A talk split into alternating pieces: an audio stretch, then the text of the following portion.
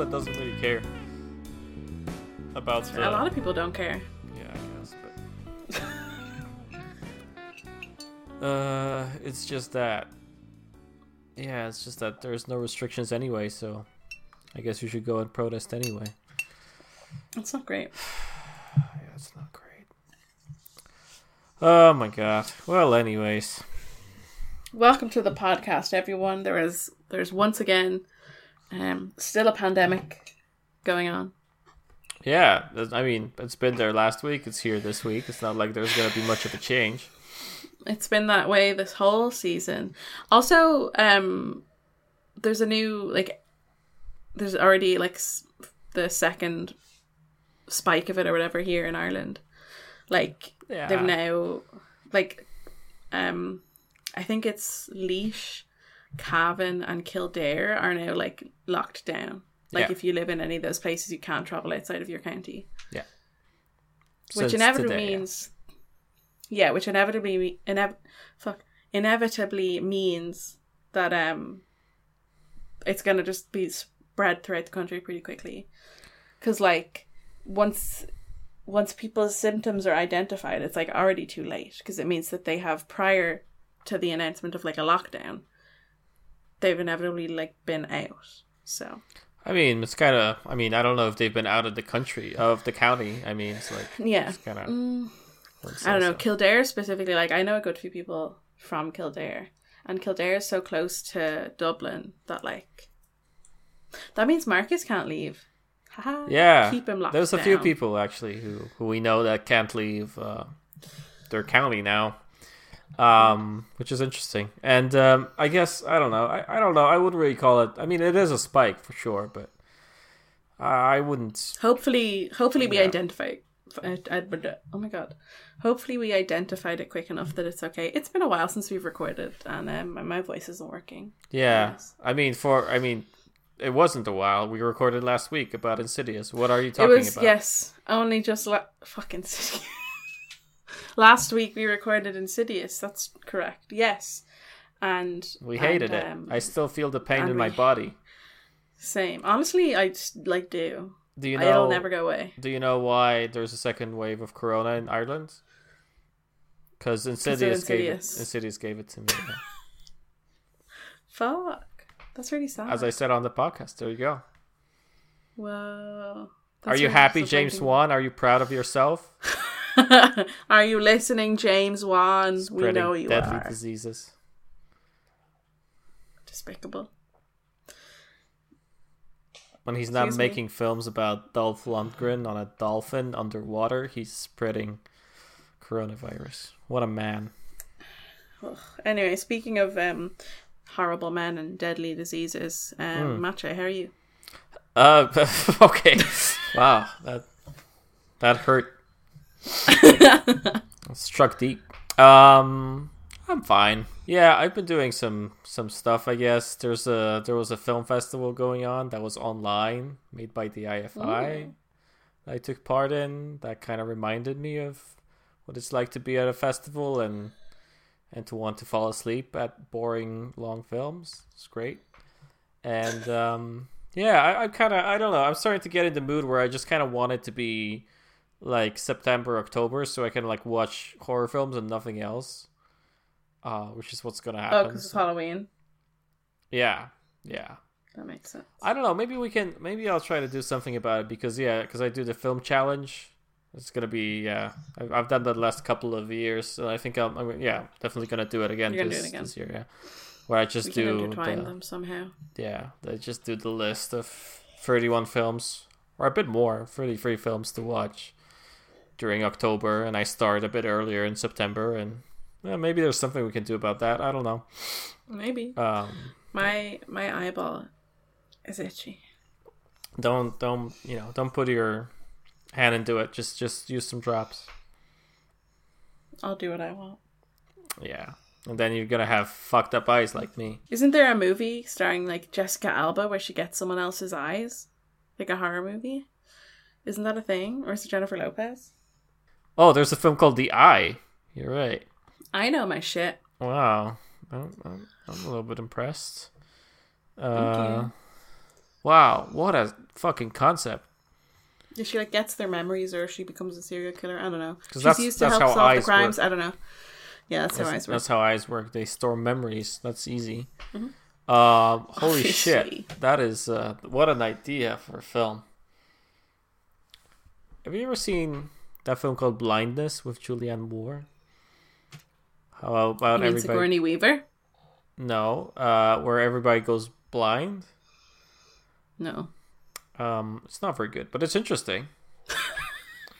It's like an it's like an apocalypse kind of type scenario where everybody just loses their sight. Um, It's like where we're living right now, but everyone loses their sense of smell and taste. yeah, for a while. Mm. um, not forever, which is I guess uh, whatever. Uh, yeah, but No, some people have lost it and like it, it this like hasn't come back and they've like Yeah. not had it like they've recovered months ago and they still have no sense of smell or taste. well, there's this whole thing about people who just keep having symptoms and stuff, but I'd say that's probably not everybody. Um, Hopefully not. Uh, where blindness is just like a, yeah everybody's blind and and Julianne Moore is not. I think that's the idea of the film. And then Ooh, power. yeah, and then there's this film called Perfect Sense where everybody starts losing all their senses like one by one at the same time. So like everybody loses their hearing, and then everybody loses their yeah sense of smell or whatever. And that's that kind of apocalypse. That film is also not very good. It doesn't sound great. Um, yeah, but it's got uh, Ewan McGregor in it and uh, Eva Green, I think. Oh, So it's got some people that's in it. decent. Yeah. Anyways, A it's a film. you know what else is a film? Uh, um, Austin Powers, The Spy Who Shagged Me. No, that's actually called a masterpiece. Oh, sorry. Yeah. Yeah. No, another film. Um, yeah, I've also never seen it. Uh, um, what I was actually thinking of, Mm. what I was thinking of in this case was um, Labyrinth, Oh, Labyrinth. You mean the directed by Jim Henson film? directed by, I want to say. I just said it. You don't Jim have to say anything. Okay. thank you. Thank you for that insight, Abby. You're welcome. Um, The screenplay is by Terry Jones from Monty Python, which I didn't Indeed. know. I did not know this. either. I noticed his name in the credits when I started watching, and I was like, "What the fuck, uh, Terry?" Yeah, Um, wild. good on He's you. dead now. He died Yeah, I know. year. Rest in peace. Terry Jones was an amazing man who did so many cool things. Like most people from Monty Python, like everybody in that group, like kind of first they revolutionized comedy with with their little thing, little thing, and then everybody went on to do something really awesome afterwards as well. It's really Yeah. nice. Who um, who out of the Monty Python players, which one would you fuck?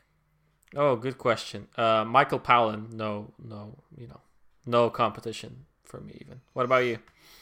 For me, and so I always, I've always, I mean, always is completely incorrect. Um, I have since I was like twelve. Okay. I've loved Monty Python. Like I saw Spamalot, which is the musical that Mhm. I guess it was Eric Idle and maybe also Terry Jones. I don't know. Yeah, Um, I've never that seen that one. It's so good. I've seen it twice now. I saw it in on the West End and it was great. It's so Yeah. fun. It's the Holy Grail but made into a musical and it's just so Oh, cool. fun. Um, and I saw it in Dublin as well in the Bord Gáis Theatre. Mm-hmm. Um, but I've always loved them. When I went to see Spamalot, I remember I think it was my it was after my confirmation where you get lots of money. Mm, Technically, it's it's um technically it is you, I guess, receiving the Holy Spirit or something. okay. But um, mainly what happens is that you get money. Um, you receive money, you- yeah. Cool. I really can't remember the purpose of the confirmation at this point. Unfortunately, you take a second, you take another name, you take a Yeah. you take another middle name. Um, What what name did you take? I took Sheila, which was my mother's name. Oh, that's very sweet. Um, yes, because my mother is the most wonderful woman and the most inspirational person in my life. Mhm. But um, it still was that. But you have to take a name that is a saint's name. So you have to like. So I was like, I want to take this name. So like, your teacher would basically just help you get a loophole. So she was like, Oh, well, there's a saint called Cecilia and Sheila and Cecilia. Like Sheila is Irish for Julia, but I think you can also connect it. You can translate. I think Cecilia maybe is like Italian For Julia, I have no idea.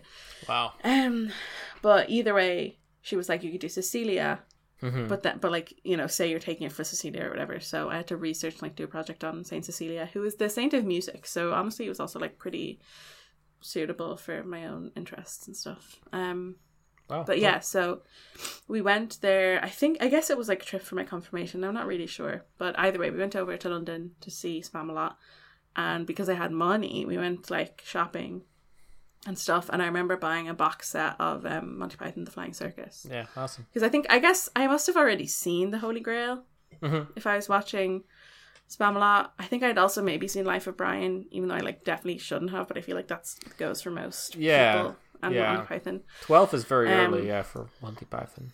Yeah, I mean, I can't like I can't remember, but I feel like it's also possible that maybe I was not twelve, maybe I was like fourteen, but I feel like I associate it with my communion. I mean, my confirmation. Mhm.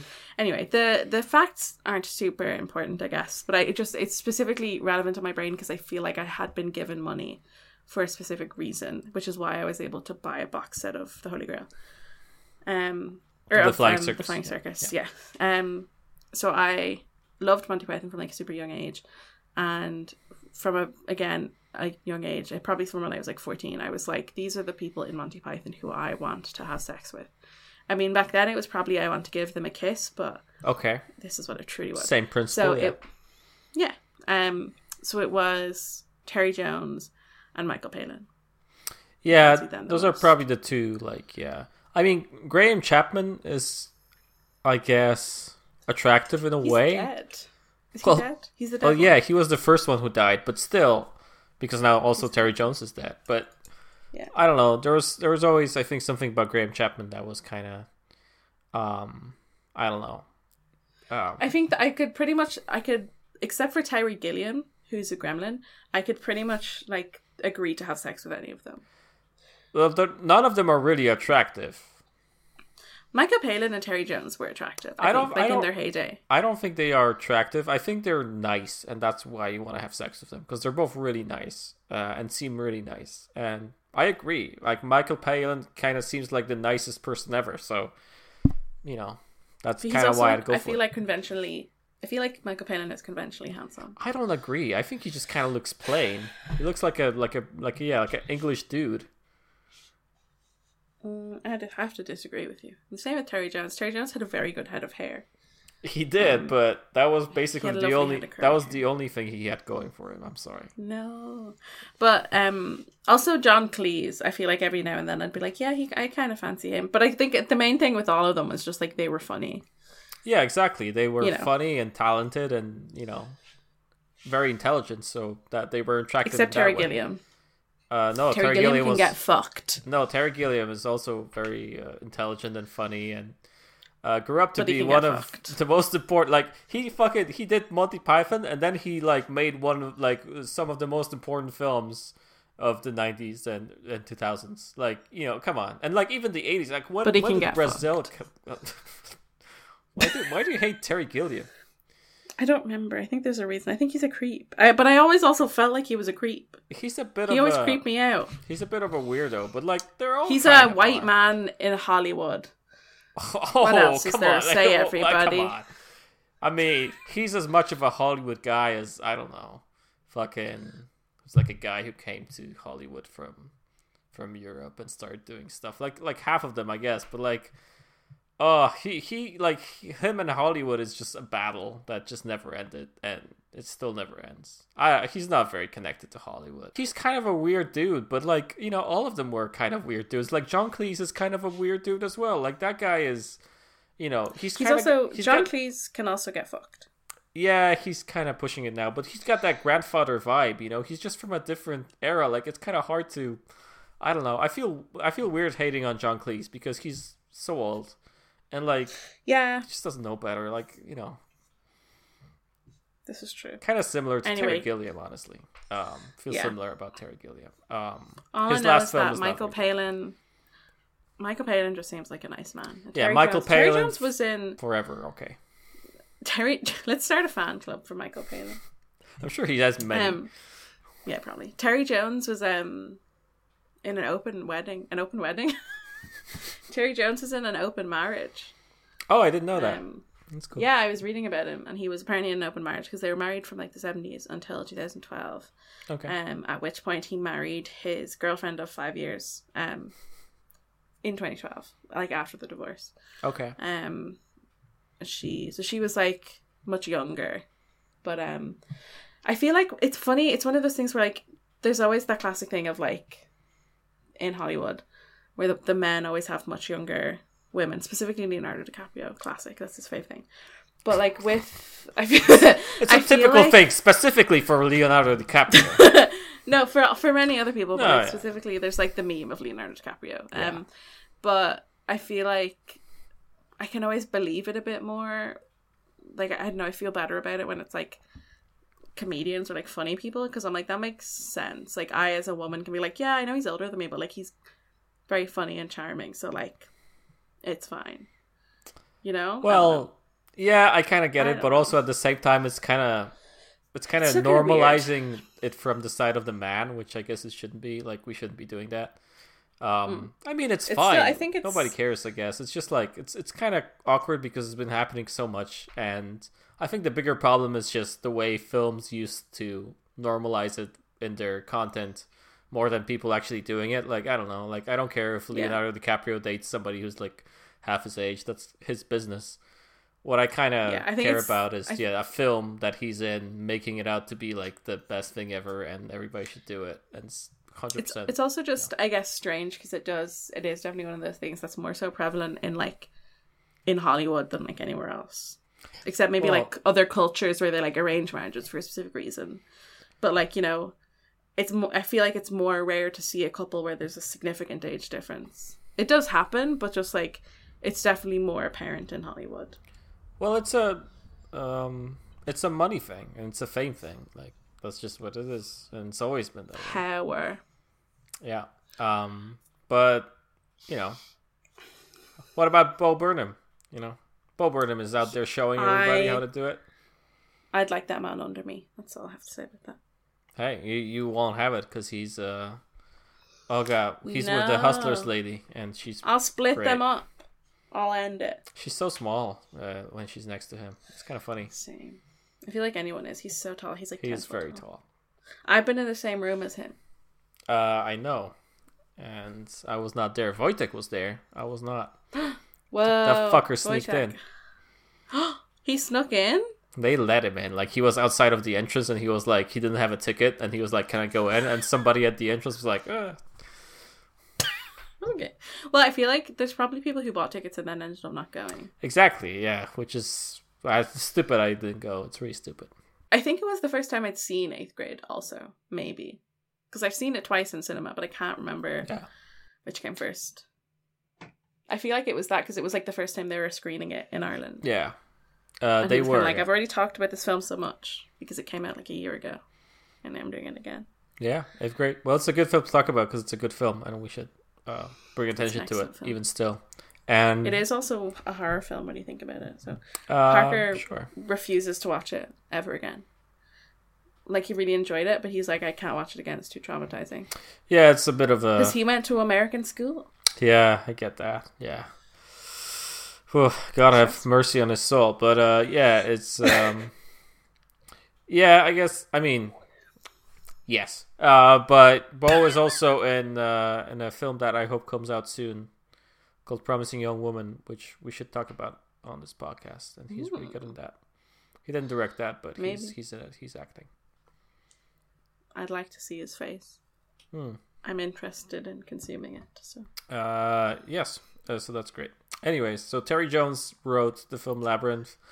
Um, Jim Henson directed it, and um, and somebody, you know, that's that's one of the things about Labyrinth. It's just like I have no idea how the fuck it happened, and then because yeah, because I guess Terry Jones wrote it, and then Jim Henson was like, oh, I guess we can do something about it, and then they were like, you know, you know who kids love, David Bowie.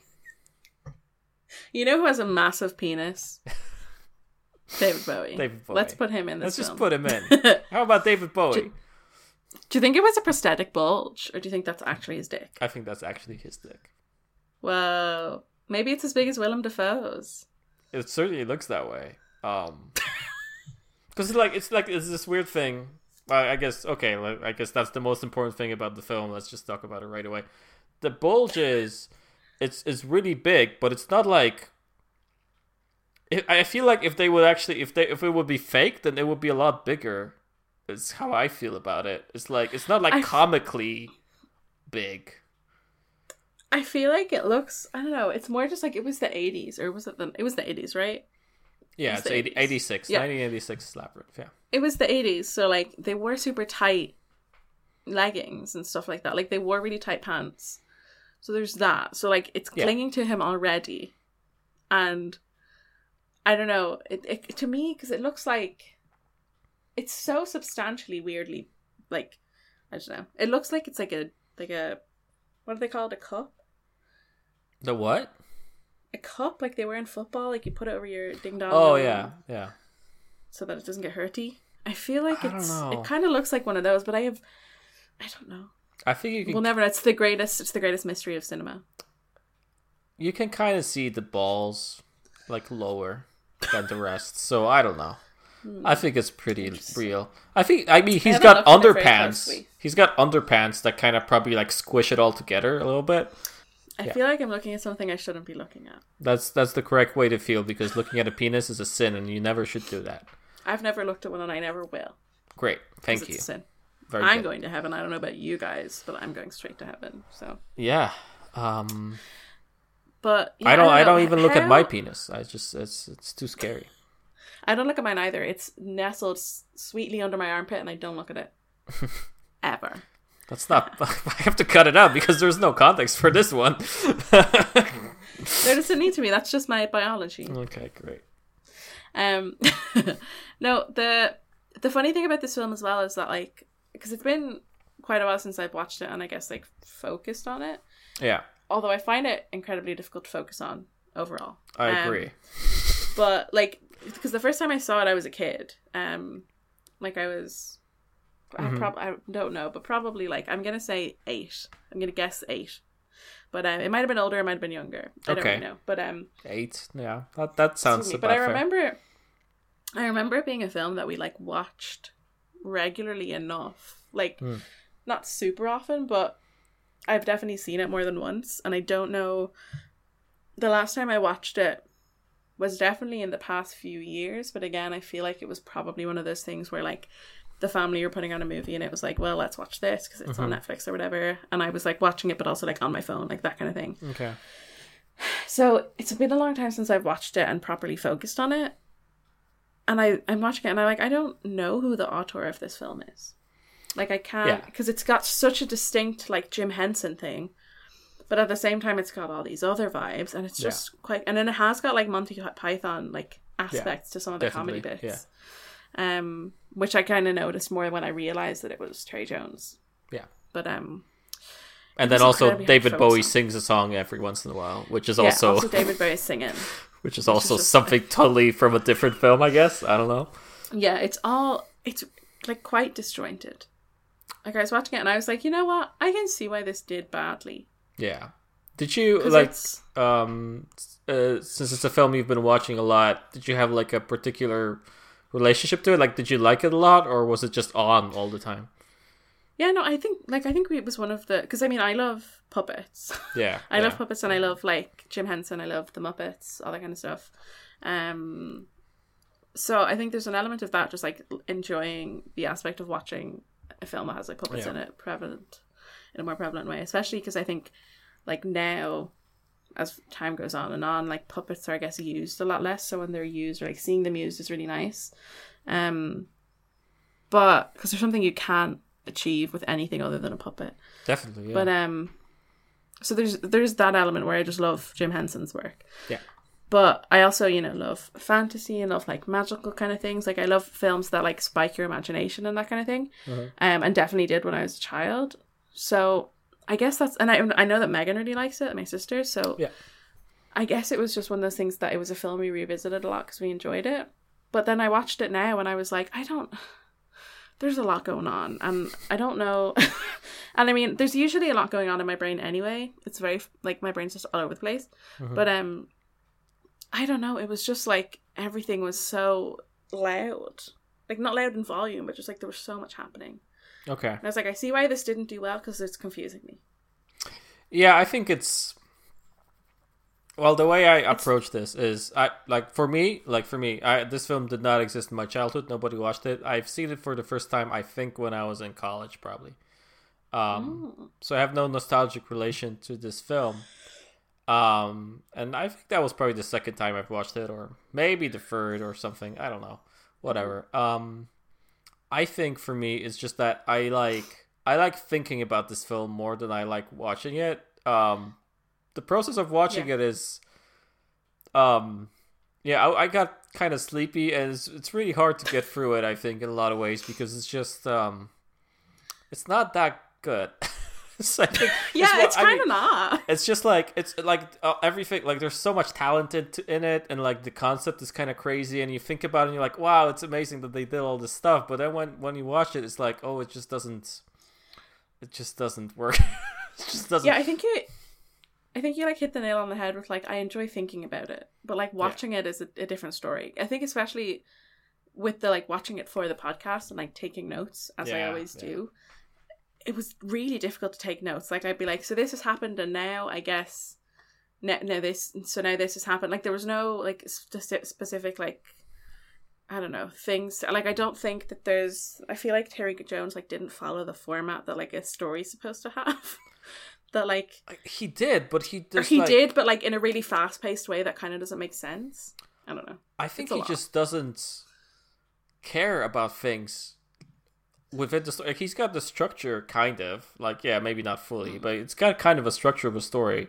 But then, like, motivations are something he's really not good at. like, there's literally no Yeah. motivations in this film or any sort of logic in between the events itself. Like, I feel like he can write a scene, but I don't know if he can combine scenes together to make like a cohesive whole because this film has a lot of like scenes and feels very much yeah it's kind of like a sketch show sometimes like a monty python thing where there's this thing happening and there's like a riddle and there's something funny and then we move on to the next thing and very often that next thing doesn't have much to do with the previous thing Yeah, like each scene works pretty well, but putting them together is like I don't of them. really understand why this needed to happen, yeah and why did this need to happen, and why is this happening in the first place? And there's a lot of things that I guess as a child, like when you're watching a film as a child, you don't necessarily seek out those answers. But like now, I was watching it and I'm like, okay, so I can gather from this that Sarah is rehearsing for a play, I guess, or is just likes to read play scripts in the park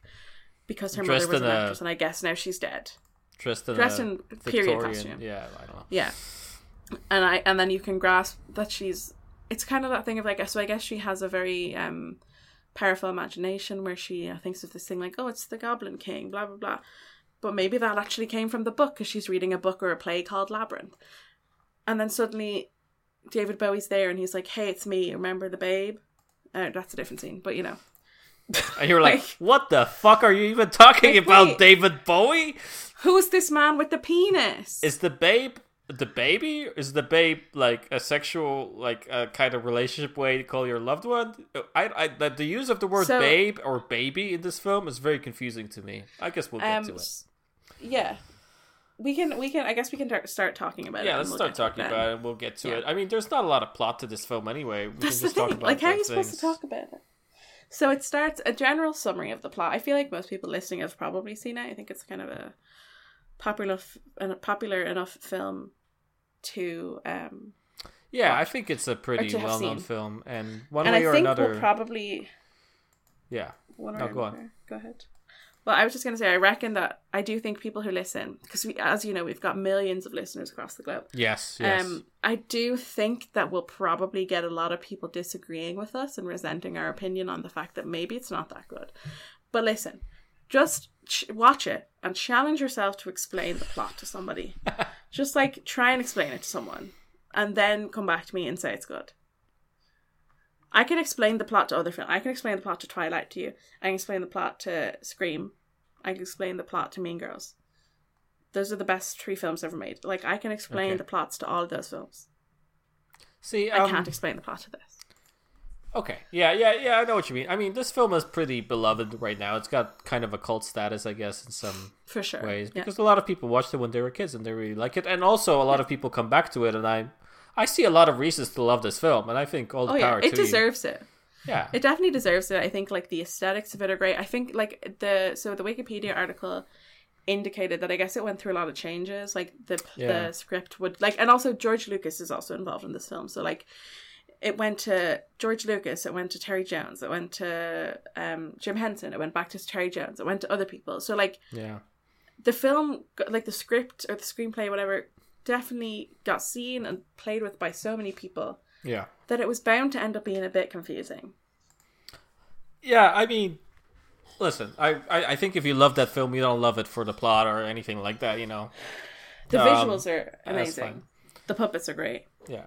And I mean, I've went on record before. I, I think on this podcast saying that Jim Henson was a genius, and I you know 100 percent still think that's the case. Yes. Although when I watch his films, I sometimes don't enjoy myself. I, I kind of feel similarly about Dark Crystal. I think Dark Crystal is a bit of a better film. Um, but I, again, it's like it's not the best ex- movie watching experience. You kind of appreciate it for what it is, but I wouldn't really call it fun. Have you ever seen Dark Crystal? I've never seen Dark Crystal. I feel like my relationship with Jim Henson, like in my brain, is watching his kind of like watching his things, like watching the Muppets, watching like Sesame Street, watching Labyrinth, like watching anything that he's kind of him or at least his influence has had an involvement in, specifically with puppets. They just like make me feel warm and like happy, and it's like fun. Because, like as I said earlier, puppets are just this art form that I feel like got perfected by Jim Henson, and everyone was like, "I don't think I could fucking do that." So Yeah. it just kind of died with him mm-hmm. because he did it so well Yeah. that it's really hard to try and to try and replicate or improve on because it's just Yeah. not possible. Yeah. And I feel like with things like CGI and with you know all the different things computers can do nowadays, it's also just a thing of puppets are it's more expensive than CGI probably in the long run. Um, there's more work, more Definitely. teams involved. Um, in terms of having to like be in a physical place and that kind of thing. It's just it's and that you can't back up a puppet. You can back up a drawing, but you can't back up a puppet. So like It's true. there's a lot of reasons that it's kind of become less common as an art form. But I feel like that's part of the thing that makes it so special when you like watch something um something of Jim Henson's work is that it's almost a lost art form out of the era of computers and that kind of thing. Definitely, yeah. Um, I agree. Yeah, and I, um, yeah, I think that those are the main things that I really like about this film. Even when I'm watching it, that's kind of what I try to focus on, that to kind of keep Yeah. my attention. One is just the idea that this film exists at all. Like that's that kind of makes my heart happy in a in a way that this is a thing and somebody made it.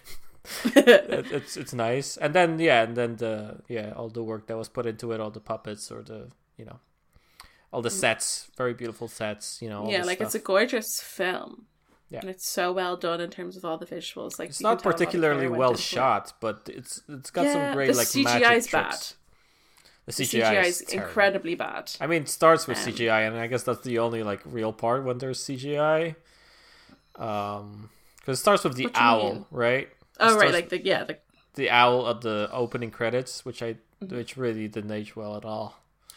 But I feel like for me that I didn't care that much about that because the owl was just flying through. It was flying over a black background around Yeah. credits. I'm like, it's fine. It's an owl flying over black. It's not bela- besides something that's bit. clearly real. Hmm. It's it's worse when they try and and it is that thing of like, um, you know, when we talk about films that have used CGI back when it like like um Jurassic Park, which I watched recently for the first time. Oh wow, Um, That's a good Jurassic Park. Yeah, it's very good. But Jurassic Park didn't really use CGI. They used puppets or like animatronics, that kind of thing. Like they made dinosaurs, hundred percent. and that's that's why it still holds up because it doesn't. It hasn't Yeah. aged. But like computers have come along so far. Like even in the past two years, let alone the past thirty years. Yeah, So of course it's just gonna look shit, especially alongside when you've got puppets. At least if you had some, like you had a lot of CGI as well as the real people, but no puppets. hmm It's like, well, you can at least be like, listen, there's a complete disconnect. But with the puppets, it's like you tried so hard with a few things, but you couldn't make a puppet owl. I don't understand. yeah. I don't know. Later on, the pup, the, the owl looks different. It looks very CGI and weird to me at the beginning, and then later, so bad. it's I don't know. I mean, I don't know. I don't know. Well, I think there's bits where it is a real owl, probably. But the last one of the Oh last yeah, scenes, it, when, it's when they so cut to it like standing, like when they cut to the owl like sitting down, that's a real owl, I Yeah. think. And then once they cut away, it's a, it's a different one. Yeah. Um. All right, let's start Okay. talking about the film because um, Okay. just get through it. It starts with uh, Jennifer Connelly. Um. God damn it! How old is she in this? Um. Sixteen. Um. Sixteen. I, I was kind of going in between, like, you know, comparing this to Phenomena in terms of uh, sexualizing Jennifer Connelly, who's not 18 yet, in different films. Um, and I, at first I was like, okay, they're not doing it as much as Phenomena was doing it. And then I was like, I don't know anymore. Because they do. Yeah, I mean, there is an element of they they don't sexualize her in terms of like physically, at least early on.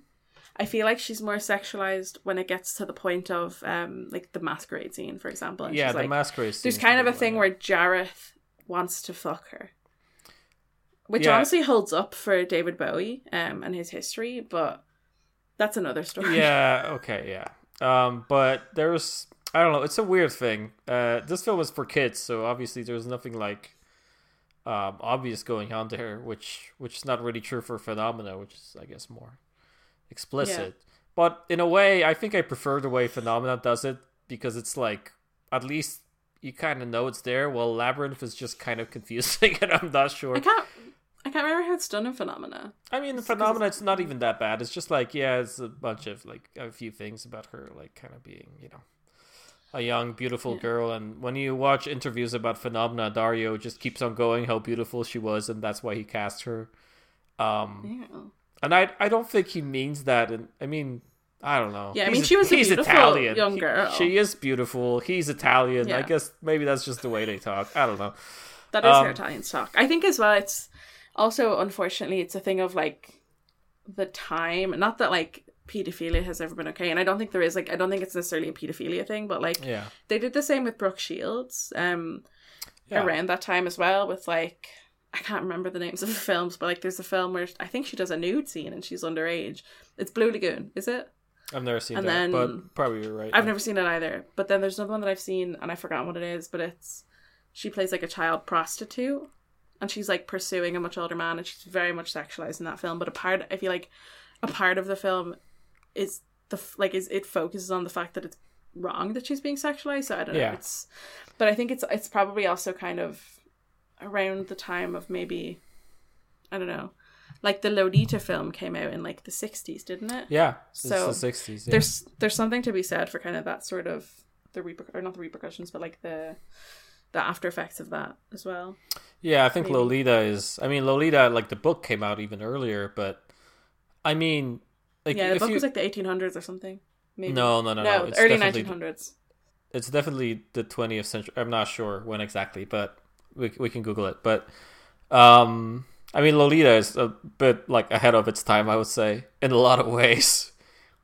Yeah, there you go. Even in 1955, that's very much ahead of its time uh, in terms of just even like narration or the way you kind of put into the shoes of the main character. Whatever. But what I mean to say is like back, like if you think about it historically, like uh, even in terms of culture, but uh, uh, on a society level as well, like the way this was treated, even like not even a hundred years ago, but like sixty years ago, was so different than it was now. Like you could, you know, it's very it was very normal, like doing like World War II to kind of be interested in sixteen year old girls when you were a pretty grown man, and that was very normal, and Yeah. that was just the way it was. I was saying it was fine, but it was, you know, Yeah, that's kind of how it was. Like that's changed a lot. and even and even like earlier or more recent than 60 years. Like I'd say the past, like um, the thing that comes to mind is when we did The Exorcist. Um, and I remember reading about it, and like um, Linda Blair was in a relationship with someone in her tw- in their 20s when she was like Yeah. 15 or something. So like,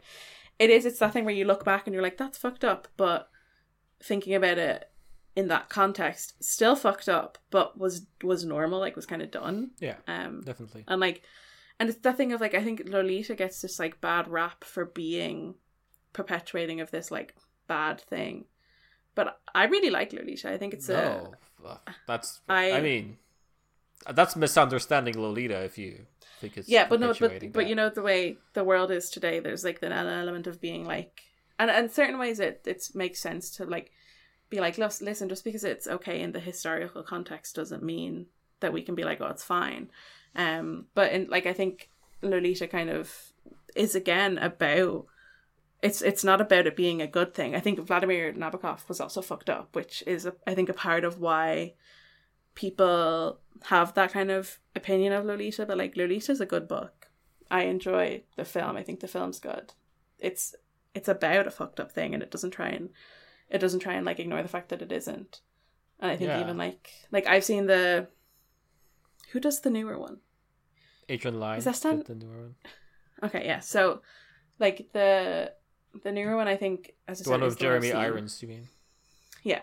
Um, so the one with him, it like gives Lolita a power as well. Like she's she's the one who has the power over the whole relationship thing. So it's like it's a completely different thing, but it gets a bad rap because of what it's like kind of seen to be representing. I guess. I mean, I, it's kind of weird for me to hear because I thought that the world has come around on Lolita because I thought Lolita was getting a bad rap ever since it came out, and then finally people were like, "Okay, yeah, it's just like we, we were just being stupid," and I thought that it's kind of over, and Lolita is now just established as a classic, and that's just it. Because I mean, I don't know how you can read Lolita and be like.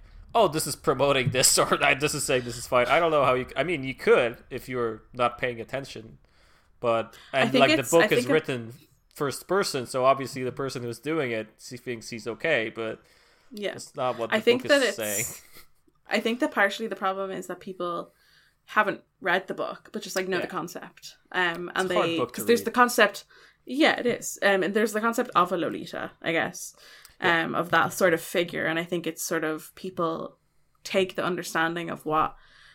If you if you thought of like a really base level bad description of what Lolita is, and it's like a relationship between a child and an old man, um, or you know, a- an adult man, um, and I think they kind of take that, and then some people took that and like romanticized it, um, without necessarily doing it in a way that was true to what the book's about in the first place. And I think that's part of the problem that people have is that they don't like the romanticization, which is fair, but they take that as like what the book is, which is not what it is. Yeah, yeah, I don't know. definitely, I agree. Not, I'm not sure how we got here, but um, Uh, we're talking about Jennifer Connelly, which is I don't know. I think that's a fair kind of you know think way to think about it because she does look very similar to how she looked like 10 years later in this film to me like you know she's clearly a child but still you know she looks quite old for her age and i think a lot of people like a lot of men or you know people were just attracted to her and felt un- uncomfortable because of that because she's so young yeah, and I think um, it's kind of cool to see the film capitalize on that yeah, yeah, and I but I feel like I don't watch it and feel like they've purposefully done it. But like, I mean, maybe they did, but to me, it's not super heavy-handed anyway. Like, I don't notice it except for in the masquerade scene. But again, Masquerade, yeah. there's just so much going on. Like, what out there, my brain can't focus on. Fair enough. Uh, okay, so anyways, she does the play read or whatever in her fucking period clothing. Uh, and then she's like, "Oh no, I'm late," and she goes back home. And it turns out it's actually modern '80s uh, She got jeans day. on. She got jeans on, whatever. She lives in a very nice fucking posh house, and um, she's got a conflict with her mom or stepmom. I'm not sure, honestly. It's her stepmom.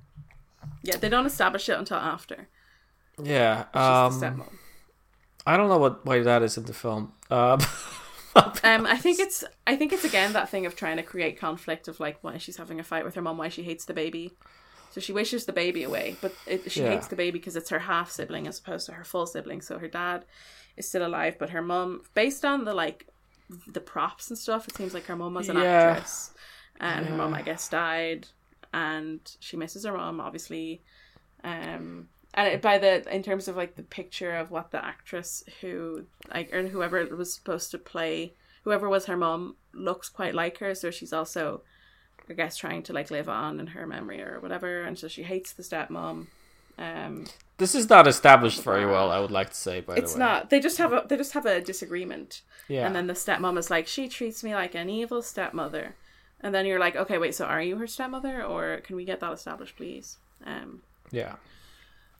Well, anyways, yeah, they have a disagreement about babysitting the her brother, her half brother, or whatever, and um, yeah, basically the, the the parents leave, and she's supposed to take care of of Toby, her her brother, and um, yeah, so and then she's upset that she has to do it in a very um, teenage girl upset scene, uh, where she screams at everybody, and. Um, yeah, and basically, so what happens is she goes and she starts talking things from the book Labyrinth that she was rehearsing. I guess it's not Mm-hmm. And also. in her- it kind of shows the camera like goes around her room to kind of give us an idea of I guess who she is in terms of her own personality. So there's like, so she's established. She's around sixteen. the The Wikipedia page says she's sixteen. yes. Jennifer Connelly was 16. There's no specific indication in the film that she is, but anyway, I guess visually maybe we're supposed to tell that she's 16. Um, but you can kind of tell by what's in her room that she's, I guess, sort of living in that sort of still sort of a child way where she's got like a lot of um toys and teddies. yeah, She's got that where the wild things are book, which I feel like is quite important in terms Well, of, they- you know, they got a the she got a bunch of books like that are you know kind of in the vein of what this is trying to do. yeah so it's you know showing us all oh, it's showing us all that stuff um around her room and then she's just practicing and putting on lipstick i guess Yeah, um, yeah, exactly. And then she goes to her brother's room and she's like talking about stuff, and she talks about how she wishes he would go away. Um, and I wrote down, "Is this a film about abortion?" and it's not. yeah so she she wishes the baby would go away she says she's so she's telling the story and she says something about the baby being taken away to goblin city which i guess is in the story and then we see the goblins are like watching from somewhere Yeah, they're paying attention. It just brings us to the goblins and makes us know that they're listening. Um, who are obviously puppets. And then she Yeah. says, "Goblin King, Goblin King, wherever you are, uh, wherever you may be, take this child of mine away from me." And then the goblins are like, "That's not it." So the goblins are like, "There is something you can say to get rid of him." Beach. yeah. Um, it's like a joke. Yeah, it's kind of a Monty Python. It's this is very it's, Monty it's Python a bit. it's it's a Monty Python bit, but I don't think it fully works because It doesn't work, but it's it's what it, that's what it looks like. Yeah, it looks like a Monty Python bit. I, I guess it's kind of like I don't know. It has too many questions because like, where are the goblins? What are they looking at? What is happening? Where are how are they watching her? And I guess maybe there's you could like try and get away with being like, well, we're not supposed to know yet. But it's like, well, that's not helpful because it doesn't make any sense right now, and I don't care if it makes sense later because it should make sense now. I, it doesn't make sense it now. later either. What are they looking at? I think uh, my guess is that they're looking in like a crystal ball. Yeah, but okay. Well, but But again, that's a guess. Like I can make sense of it, but I don't know if it's actually yeah, correct. I I don't know. I'm sorry. No, I don't. I think it's like it's it's got too many questions, and then they say something like, "Oh, it doesn't even start with I wish," but it does. But then it does. Yeah, I got that as well. I just thought I was stupid. I was like, "What?" Yeah, she says she says it again. She's like, I wish I knew what to say. To, no, she said something else, and then she said something anyway. And then they're like, it doesn't start with I wish, but then it literally does. But then it does, and I I I was like, "But but then what's the joke?" Anyways, don't makes you know. think, What right? mean? It makes you think quite a bit. And then Toby, within seconds, the little boy is gone. Yeah, she because she the says the and right two thing. yeah. seconds later, she returns and he's gone. and he's gone and we see we see the the man with the bulge himself uh, mr david bowie Dick boy, David dick Bowie. boy david david dick boy bowie standing in the window in all his crazy 80s glory. He looks fucking crazy. Like he looks uh, absolutely crazy. Um He does. it's there's a weird energy to david bowie in this film. I mean i think he's doing a pretty good job. Like he's supposed to be like only energy. Like there's nothing else. Like he's just supposed to be a presence i guess and he is Yeah. for sure. But um i'm not really sure what they were going for Yeah, well, they were. I think they really just wanted to cast someone who was like a music star because they were gonna cast like Michael Jackson was in the running.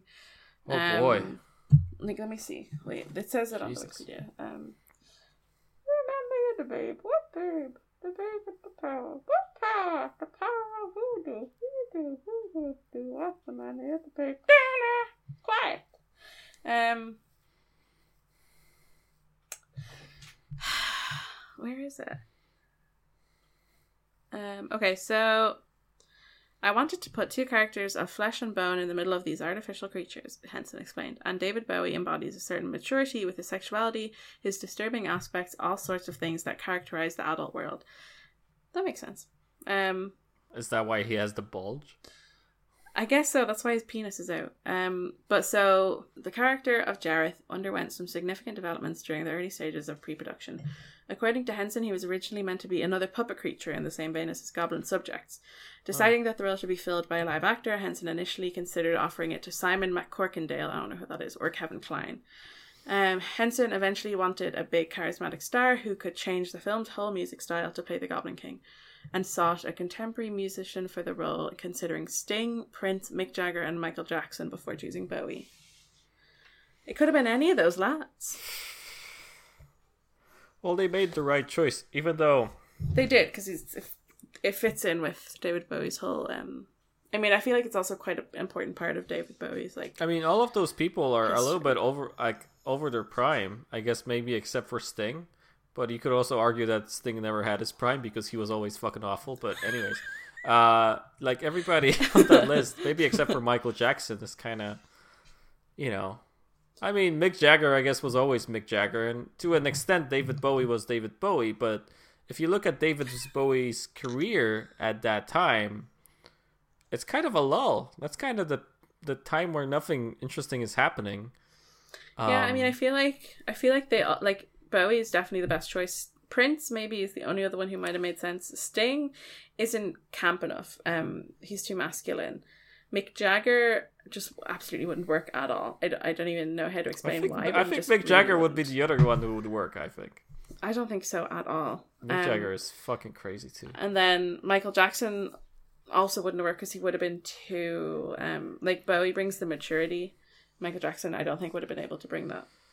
Well, too, like- Michael Jackson was a bad choice for many reasons, I guess. But um, Yes. Um, but they also for the like for Sarah, they like Helena Bonham Carter auditioned. oh, nice. Um, so like they initially started auditioning in England, and Helena Bonham Yeah. Carter auditioned, but then they went um instead to go for an American actor- actress, so they started auditioning in America. Um, and Jane Krakowski auditioned, as did Sarah Hmm. Jessica Parker, Marisa Tomei, Laura Dern, Ally Sheedy, and they're the only ones I know. Isn't that crazy? interesting. Yeah, yeah, bunch of interesting people. Yeah. Uh, shows you how how Jim Henson was kind of top of the game back then. Right. So David Bowie in this film, it's 1986. The last thing, I mean, ah, I guess in a way he's kind of still a star because he makes Let's Dance in 1983, and that's a big hit, obviously. So I guess it's kind of still on the hide from this. But after Let's Dance, he doesn't really make anything else that's kind of as big or as substantial as this until like until maybe like Blackstar, which is his last album. So you know, it's like I guess it's kind of at a point in, in his career where I don't know. To me, it feels like a lot of people kind of lost interest or felt like he might be losing it. Um, it's not like when he's in um, the Man Who Fell to Earth, and it's like seventy eight, and he's like at a whole new, you know, uh, moment in his career, and he's doing like station to station and all this shit. It's later on, and it's kind of passing, and you can hear it in the music as well, which is, um, well, it's not bad, but um, I mean, it's pretty far from Bowie at his finest, I would say. it's got one good song, and the rest is What's the good song? Well, Dance Magic Dance or Magic Dance or whatever the fuck it's called. Oh, That's the good song. so was that not a song? Wait, are you talking about the Labyrinth album or a David Bowie album? Oh, Labyrinth, like David Bowie wrote the music for this and sang Oh, it. you think Dance Magic Dance is the only good song? Yeah. Is that your favorite song from it? which one? Which one do you My like? My favorite song is Chilly Down.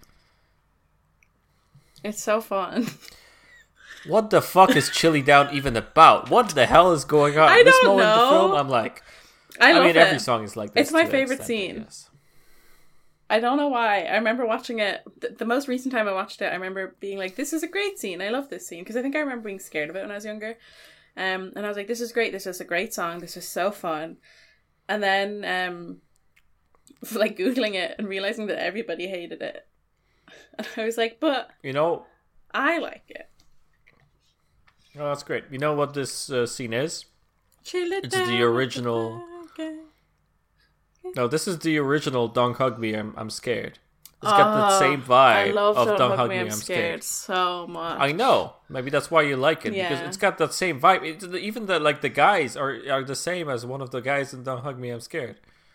what? Right? There's like one. I don't know. Like like I don't know. It reminds me of something in "Don't, don't Hug Me, I'm Scared." I think it's Similar vibes, I guess. face of the dudes. That's part part of the reason I love Don't Hug Me, I'm Scared so much is because it's puppets, and they like haven't. I don't know. I guess yeah, it's similar to the like the green guy. Yeah, right. Like there's one guy who's kind Their of their face similar. is similar. Yeah, I'm sure they were influenced Yeah, by. Jim Henson. Who how can't you be if you're a puppeteer or a puppet maker, puppet lady, puppet gal, puppet man? I don't know. Yeah. Um, yeah, no, I don't know. I really enjoy like it. the music. the the music It's like this weird synthy kind of vibes, and there's some good mu- like I, my favorite musical moments in this, I guess, are around the songs because there's some good like uh, background music that that feels very like kind of different and well thought out, honestly. But like I don't know, like the whole vibe of this is very very 80s for sure, and and Bowie was very 80s at the time, and like this whole thing is, but. I don't know. It lacks a sort of a focus. It feels very muddy as well to me. Like like the songs are very unstructured and kind of all over the place, and they just feel like kind of like ideas more than a song. I mean, I feel like know? I love part of the reason I love Chilly Down is the fact that it's just such a cacophony. Like, but I mean, I feel like that just really just comes down to like music taste because like I enjoy listening to the songs from Don't Hug Me, I'm Scared, just like just for just to listen to them. So I guess that's just me. but I guess it makes sense. I'd never compared them in my brain to like compared Yeah. Labyrinth to Don't Hug Me, I'm Scared, but I guess it makes sense. But I just really like that scene and that song. And also, I googled That's it because. I was like, the one thing that I have a problem with is I feel like they're all doing like a black accent. But then I googled it and they're all played Yeah. by black men, so I'm okay with it. That's fine. They're all Oh, they're black men, so it makes sense that they would say it that way. That's great. Um, one of them is the guy who Mm. played Elmo, Kevin Clash. oh, that's very nice. What's your favorite Bowie album? I'm not that interested in David Bowie. He's- Hmm. Um, uh, yeah, I don't know. I, I like. I I like that ground control to Major Tom song. Okay, and Space Oddity. That's very early Bowie. Yeah. What's his other What's his Um, other songs? What's my favorite David? oh, Bowie he's song? got so many. I feel like I He's got so many songs. That guy was fucking on fire all throughout the 70s and yeah, like end the 60s, all of the 70s. And then yeah, first half of the 80s. I think I, my favorite song, my favorite David Bowie song is Starman. There's a star man ah, waiting in the sky. It's a good song. But that's kind of. I've never been hugely into his music, to be honest. I recommend it. Um um Like I've listened to You know, it, it's kinda- like I don't I don't like Let's Dance. It's it's interesting to me to hear that that's a song that like was super popular. ba, I'm not that into ba. it. Like I'll listen to it, but I like Let's Dance. I like that album. I a lot of uh, Let's Dance gets a lot of hate amongst Bowie fans, and you know it's not as good as his best stuff, but I quite liked it. And I like that song too. It's like a like yeah, it's like a twisted Beatles song. It's basically just taking that Beatles song and, and playing around with it. I quite like it. that makes sense. Um, yeah, but I think the most interesting Bowie is kind of exactly in between, like Starman and Let's Dance. Like, yeah, if you start looking at the stuff he was doing, uh, on like Aladdin Shay, Aladdin Sane, and um, Station to Station, even like Diamond Dogs and stuff like that, where he was kind of trying out things. Mm-hmm. I think that's when he's the most interesting. He he made a lot of great, basically experimental albums as well. Like Low is like half of Low is instrumental. It's kind of weird to listen to an album by a vocalist where half of it is instrumental. It's it's kind of That is fun. it's pretty cool. Yeah. Um, I don't know. I, I recommend it. It's a, it's a long journey to get through everything he did, and I, even I didn't like kind of get into his '90s stuff or anything, but um, I think it's really cool. And you know, um, if you look at if you watch Labyrinth, it's kind of it's, it's really weird kind of to think about the stuff he did when he was in his prime Yeah. because it's so much better. yeah, I don't know. It's it's um it's weird. Like I've never like I've listened to his music like in terms of I've heard it, but I don't know. I've never Yeah. I've never felt this desire to like seek it out. I don't deny that he's a very important figure in music and everything and very influential. I just never have felt super um drawn towards him. I guess. Yeah. It's weirdly not that easy to get into. Like he was such a popular person and he he made so much popular music, but if you listen to a lot of the stuff now, it's not really easy listening in any way. No, yeah, I think I really like just Starman and what's the other one that I said? Are they the same song? Let's dance. No, no, not. Rocket, They're rock, no, vastly that's different. Elton John. Gra- ground Space control, Oddity is Space the other one. Yeah, they're kind of the two. That's Space Oddity. They're really the two that Well, they're like. both the about most, space. Yeah, He's got a lot of songs about space. does. I did He um goes into the space thing. in college. I did a performance for documentary. I had a documentary theater module. and we had to do a performance, a documentary theater piece or whatever. Mm-hmm. Um, and I ended up being in a group about physics. So like people had to be like, I want to make a documentary piece about this, and I didn't have anything to say. Like I was like, I don't know, I, I can't think of one. This was the year before I got to Okay. drop drama and just do film. So I was kind of, it was like my last. It was one of my last assignments I was gonna have to do, and I was just like, ugh. Um, but, but I was like, kind of unsure. Like I didn't have any opinions on what to do, and there was different things being thrown out, and I didn't really like the sound of any of them that much. And um, someone was just like, "Hey, you should be in our group," which is it was physics. And um, I was like, I don't know science. I don't understand science. I don't like science. Um, and especially physics of all the sciences. Um, Yeah. but then we ended up doing, and it was my idea. Um, we, we ended up doing like a thing, like an ex, like a. I guess it was experimental. I don't know. It was. What's the word? It was um. Like a. There's a word for it. You had to be involved in it. Basically, I, there is a word for it, but I can't remember what it is. Um, immersive. Oh, like a theater It was where you- immersive. Um, Uh, so it was, audience participation. yeah, it was an immersive piece. So basically, we like transform. We kind of did. Have you ever been to the science gallery? I have not. Okay, it's fun. But our kind of thing, like I was like Yeah. trying to think. I was like, I can't, I can't get into like I can't view science as this cool thing. But the only ever time I've felt that way is like the science gallery. I think the science gallery presents Mm-hmm. science in a fun way. Um, and so I was like, we could like create our own little mini science gallery. So that's just what we did. Is we like transformed the performance space into like a little museumy kind of thing, and we like found out fun Mm-hmm. facts about science, about space specifically. We did Okay. space because I was like, space is interesting. Um, so like, did you know that there's like a, an atom that exists in um space that tastes like raspberry? It has the same atom. So there's like part. So like they say that ra- they say that space tastes like raspberry and smells like rum. So we had like a bit where you ate a, a raspberry blindfolded. It was fun. Um, but we played Space Oddity over the speakers. Oh yeah. So I was like, you need a bit of like ambiance, and it was really nice. It just like, it was a good vibe because it was like dark, and we were just sitting there, and it was nice. I like that. That's very good. It's a good song. But that's kind of my main. What about Life on Mars? Is there life on Mars? I don't remember what it goes like. Da, da, Da, da, da, da, da, da. Oh yeah, I like that Yeah, song. there go. I guess I just like the songs That's about space that he does. Well, that's basically the beginning of his career. His whole all about space. discography. And then, then, then he's Ziggy Stardust, and yeah, and Ziggy Stardust has, I guess, only one album, but yeah. And then it's Aladdin Sane. He's got like characters in his. I think you'd be into it. He's got like characters that he's doing in his Mm. music, and they're, you know, all different things, and it's very theatrical as well. And yeah, the beginning is very spacey, and then he kind of goes more towards uh, weird stuff. I guess. I, I think Aladdin Sane is also. Uh, alien alien i don't know but then the thin white duke i don't know it, it's complicated uh, maybe they're all aliens it's kind of hard to say Maybe he was an alien. Well, that's what he claimed for a long time. Like when he was Ziggy, he was saying that his name is Ziggy Stardust. He was trying to convince people that he was an alien. Yes. I feel like I don't know, like that era of music in general. I'm more into like Elton John. Like I really like Elton John's music. I feel like more so than Elton was great too. more so than other ones. I like Under Pressure also, sure. which is I feel more so I would attribute to Queen, but he I guess David Bowie is involved also. Yeah, I guess it is more. Um, I mean, they were all friends. I'm sure they all had sex. Oh, for sure, yeah. Apparently, he had sex with Mick Jagger.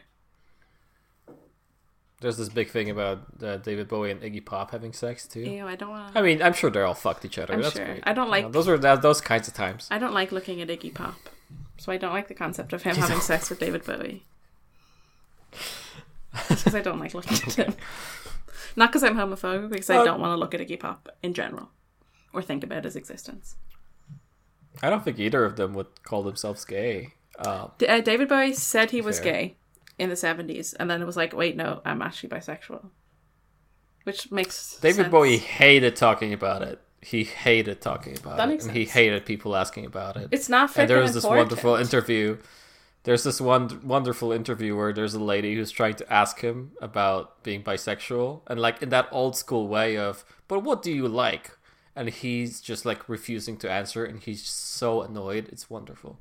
He just hates her so much. It seems like Uh, it's really fun. I think it seems like he kind of his approach to it was just like I don't know, who knows what? Because he said something about I think a lot of those guys back then were, were just like kind of open to everything, and that was the way they kind of why not? it. We and should all be that way. It's pretty fun.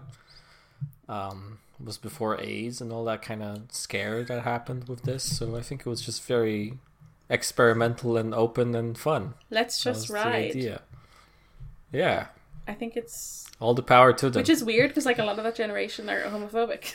it doesn't make any sense. yeah, They're all having sex true. with one another. Maybe that's why they're homophobic. That's like in um, that's like in Heathers. Well, we're- we're getting- right?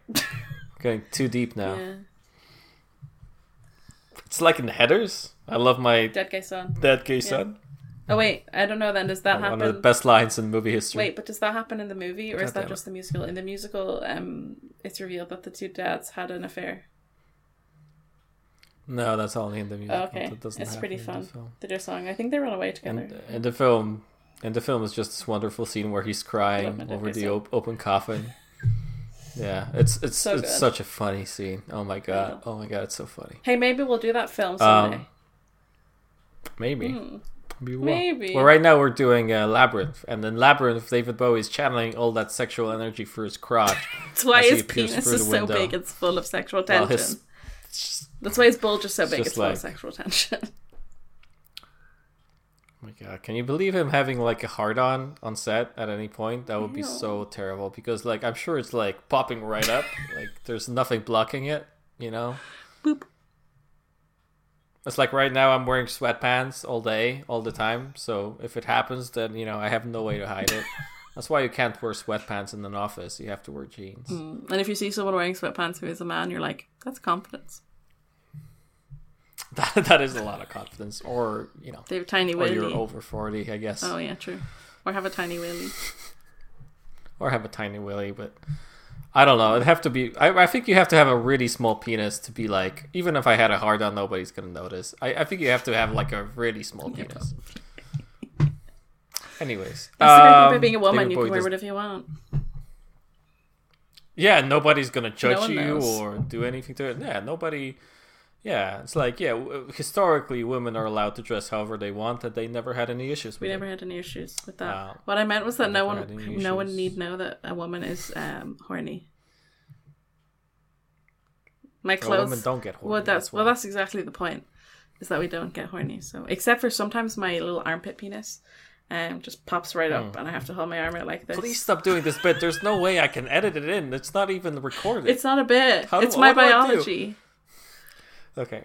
Uh, David Bowie's in the window. They and they have a talk about things, um, which doesn't help with much. Are we only at this part of the film? Yeah. uh, anyways, he, he kidnapped Toby. That's I guess the the, the he took it. Good he took him as she requested, And then there's loads of and goblins. now she's go- yeah. Now she's got 13 hours to go through a labyrinth that leads to his castle. Yes. That's what the Why 13? Unlucky. I don't know. I guess. Um. Very particular number. Yeah. So she. So yeah, she's now in the goblin world, I guess, and she meets Yeah, a so goblin goes, named Hoggle. Like the yeah, the world outside kind of turns into a painting. It's kind of nice, and yeah, it's just a big kind of labyrinth that goes into a big castle kind of deal. And yeah, she basically just starts going. Like that's it. You're in the film. That's the film. There you go. That's the that's the exposition. So yeah, so she meets a goblin. He's pissing into a pond. Classic. I guess it's funny. I don't know. Piss is funny. It's kind of it, it's impressive that they did it. It like actually looks like he's pissing. Yeah. But I mean, is it really that impressive? I feel like you just need to like spray a bottle. I mean, it's a very impressive. I mean, whatever. Flow. Um, yeah, Well, is is Hoggle not like played by Warwick Davis?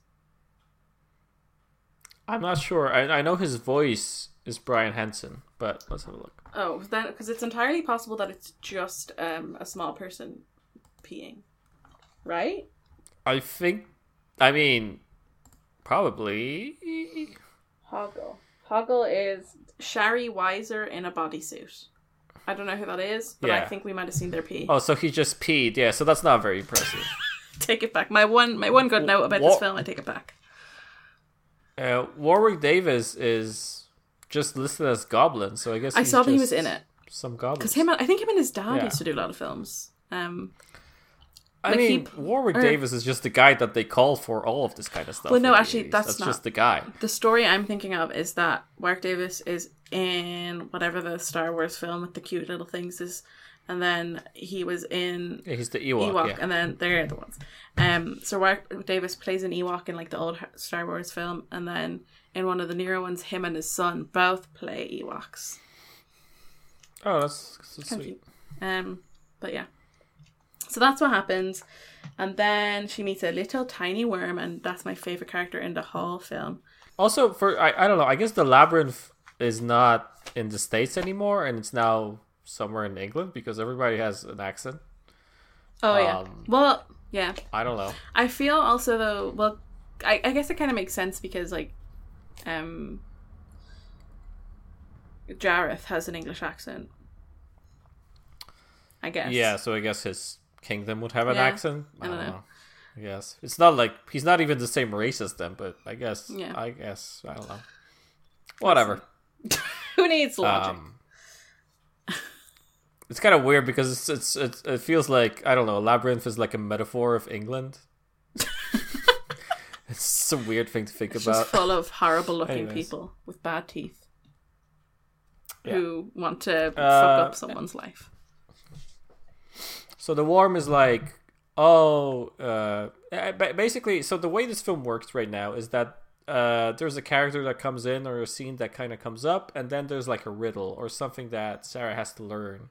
But the things that she learns are weird and not helpful and kind of very abstract. So in this case, she just has to learn that. What what is it that the worm says? the Like, things are he not what it says seems. the there's plenty of openings. She just isn't looking at them right. So he's like, Yeah. "See, Rita." Well, first he asks her incessantly to come in for tea and to meet the missus. Um, so I guess he's trying to distract her. I don't know. Um, and then he's like, "Look, you're just not looking right. See, that's the opening right there." And she's like, "No, it's not." But then she walks forward, and it's just like a wall that blends in quite well with another wall, but it's actually an entrance or a like another pathway. yeah, that looks cool. Yeah, that looks pretty like good because I was looking at it and I was like, I'm confused. Is she supposed to just walk through it? Yeah, But it was just looks a little good. space, which is cool. Nice. Um, so that happens, and then then we see this the baby in this film has to have been pretty traumatized because it's just surrounded by these terrible looking goblin puppets. But I think that the baby is now like a puppeteer or something. He's like in the industry. The baby doesn't look like it cares at all. The ba- every now and then it's crying Ah. though, but like I feel like that's just quite stressful. It looks like it's normal crying for a baby. It doesn't look like it's very distressed by what's going on. It's just like I don't know. It looks like it's not very. It doesn't really care. Um, they got a great. So right now we're getting to Dance Magic Dance or whatever. Uh, that whole scene. Um, they got a fucking crazy uh baby dummy that they throw around instead of the baby every once in a while. just turned and it's around the baby. Clearly, a- it's very clearly a dummy, and it's kind of funny The- because they don't even try to hide it with the cuts. It feels like it's just like yeah, once you get to a wide angle, it's always a dummy. So they throw it like really high up, and then it cuts to the baby just sitting down safely. Incredible. It's uh, it's pretty fun. Um, yeah, he's like he's like Um, in the like puppeteering kind of industry now, which is kind of nice. Oh, cool. That's yeah. very cool for him. Yeah. Um, his name is Toby. yeah, So there you go. I guess that makes it easier when yeah, you're filming with a yeah, you shout Toby. That's like yes, that's me. Um, Um, yeah, so they just kind of So- are with the, the baby, and um, then What the fuck are they singing about? What is so happening? yeah, I don't so know. So babe. In this context, I'm pretty confident that babe means child. So like back in the day, they would have referred to a baby as a babe. You know, it's like oh the babe, the little babe. Yeah. So it's like you remind me of the babe. What babe? The babe with the pair. What pair? The pair of voodoo. Who do? You do. Do what? Remind me of the babe. Dana! Quiet. A goblin babe. But I don't understand. Because does the baby does Toby does yeah. Toby have powers? Like I feel like it's important to establish. What is? It feels to me like David Bowie just wrote a bunch of songs, or even didn't write them. Just had a couple of like B sides or something like that, like things that he didn't use because they were too bad in, in previous stuff. And then he just kind of brought them, and they're like, maybe we could do something like that. And then we're like, yeah, cool, let's bring it in. And then the song, like, it makes no sense. Like I have no idea what the fuck is he talking about all the time. feel like- Every line in this song is like, what? It's kind of like a conversation he maybe had with um like Terry Jones. And he's like, you know the babe, and Terry Jones is what babe, and he's like, the babe with the parrot, and Terry Jones is what like what parrot? he's like the of voodoo. He's like what? the babe. what? So that's And then they were like, well, it's David Bowie. I guess we let him sing it. you're like just you know what, just do it, just go wild. This film's gonna flop anyway, so Go just ahead, do it. David. I guess it's fine. Yeah, whatever, David. Go for it. no. Yeah, it's, it's the babe. Yeah. Yeah, put in voodoo into it. Yeah, that's great. That rhymes We with you it. do so or hoodoo or something. Yeah, that's that sounds perfect. Yeah, we'll we'll make some of the goblins sing some of it. Uh, yeah. So so that's Ah. grand. I mean, that's not even the worst song in terms of how, how it fits. Like, I guess at least they're dancing, so I guess it makes some sort of sense, and it feels like a segue. Yeah. But later on, they sing songs. I mean, there's not that many songs in this film, to be fair. There aren't. But but that's not the worst fitting song. I guess we'll get to it. But yeah, all right, whatever. Um, very obvious baby dummy. Yeah. Um, oh yeah, and then then she does the door riddle. Yeah, so then there's Okay, wait, Hoggle is helping Sarah. Wait, so wait. No, wait, so first wait. yeah, no, Okay, that's right, yeah. fine. Maybe there's something else. So she so in between there's like a bit where she has her lipstick, so she uses the lipstick to draw on the pavement to like help her track herself. So she'll draw an arrow to be like, you know, you went this way or something. So like if she loses her way, she'll have a reference point, I guess. But then there's a goblin that crawls, like turns the thing the the tile upside down and spins it around and the goblin says something about like your mother is a something. Like the goblin i think is insulting her as he does it. It's really strange.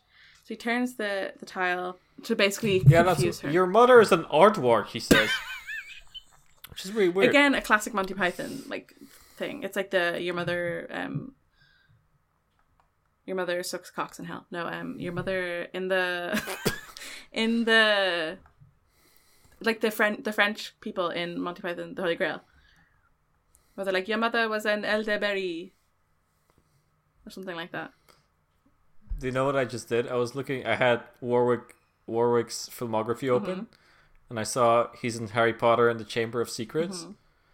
And I looked at the poster, and my first thought was, "Holy shit! Is Warwick Davis Dobby?"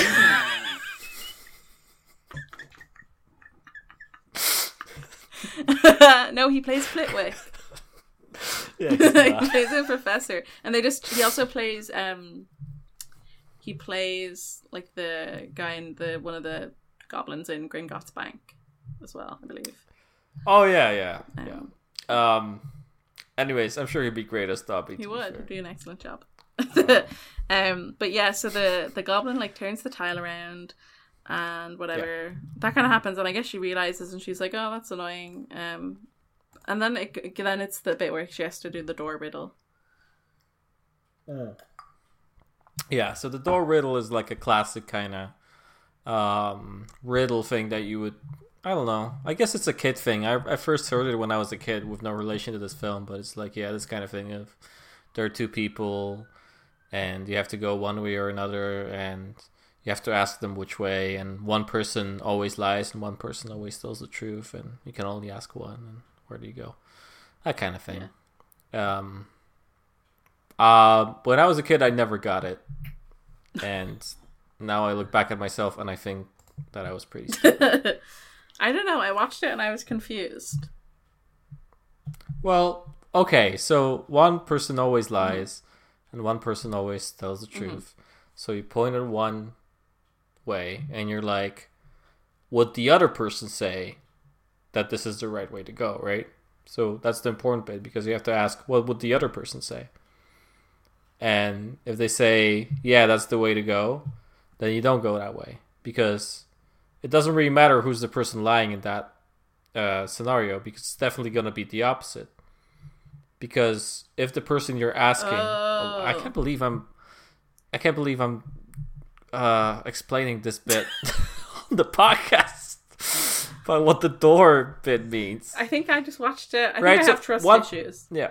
Because I was like, but how do I but okay. how do I? Who do I? How do I know who to ask? I don't know. I was confused, but that makes sense. Um. Yeah, it doesn't matter. It's never been presented to me before, the... which is you know I haven't. I don't have previous experience with this riddle. Oh, you mean except for when since you watched that film since you were yeah, a kid? But who? What? What child absorbs dialogue? Not me. Well, okay. Um. Anyways, she goes through the door and she falls down. Anyway, and when she falls down, it's a bunch of gropey hands. It's basically is the Harvey Weinstein tunnels. Um. Yeah, it's the Harvey Weinstein tunnel, and it's a bunch of hands that are kind of grabbing her as she falls down a hole, deep dark hole into. Yeah, but then when she gets to the bottom, she gets the part. So.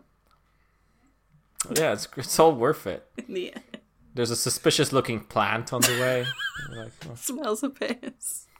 In general. Uh, I hope he still has coronavirus. Yeah, let's have a moment of silence for absolute scum of a human being. Uh, anyways, um, boo, boo, indeed. this is a brave podcast. We're not afraid to boo Harvey Fuck Weinstein. You, Harvey Weinstein the only like one of the only people who is generally considered a monster in modern society by everybody. Yeah, pretty much. Everybody hates him. I don't think we're being controversial. Absolutely, everybody hates yeah. him. Um, God he can rot. Uh, anyways, uh, yeah, there's a bit with the hands. It's kind of fun because the hands make faces. Yeah, um, it works. Great. Um, so she falls down yeah, a hole. She falls down a hole, and then she then Hoggle is there. I guess is he is that what happens next? Yeah. So Hoggle's there and he's like helping her. Yeah, I guess. Um, so. And then they come across Jareth, and then Jareth is like, "Are you gonna? Are you helping her?" And he's like, "No, I was gonna. I was gonna bring her back to the start, like you told me to." And and then and then Sarah's like, "What?" And you're like, "I don't." know who's lying at this point because you've also just witnessed the thing where the two doors tell the truth and lie yeah. so you're like who can i trust at this point um and then if I can't trust the door, who can, who I, can trust? I, trust? If I can't trust the door, it has one job. Actually, it has two jobs to open and to close. Um, and then Jareth, I guess, just doesn't believe um, Hoggle, so sends a scary machine after them. To, I guess to which looks fucking awesome. Yeah, I guess he sends it to um to mangle them to pieces. Yeah, it's just fair. Basically.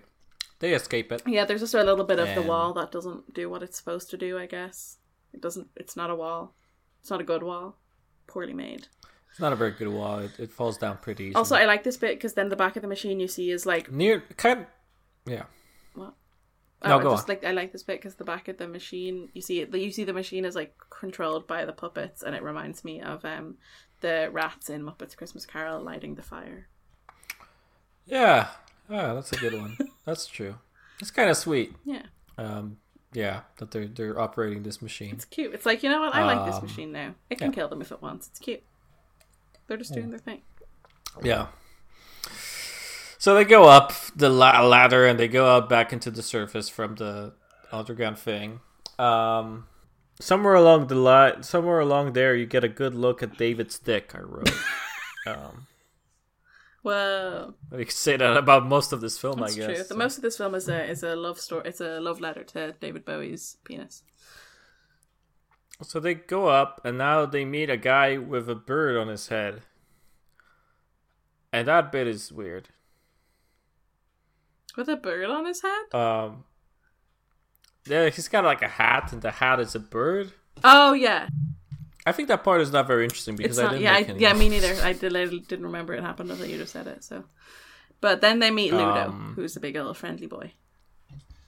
All right, Ludo is hanging from a tree, and uh, a bunch of goblins are are teasing him. Not nice. So Sarah rescues him, which is nice of her.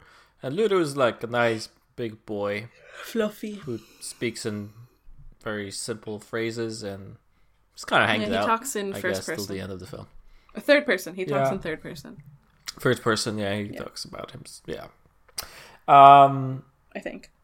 Um, yeah, so that happens, and then um, they meet Ludo, blah blah blah, blah and then then Sa- sit they and find- meet Ludo. Sa- Sarah plus H. Okay, Sarah, they meet Ludo, and then Hoggle runs away. I guess for some reason he leaves them, and then Chilly Down happens.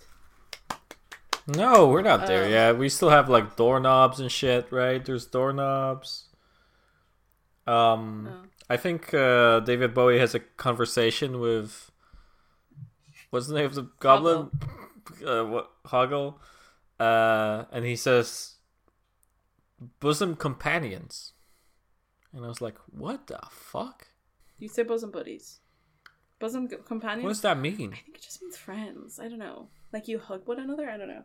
I've never I've never um interrogated the meaning because like it's just been something that I heard. Let me Google it though. But um, but Wow. bosom buddies. Interesting. Um.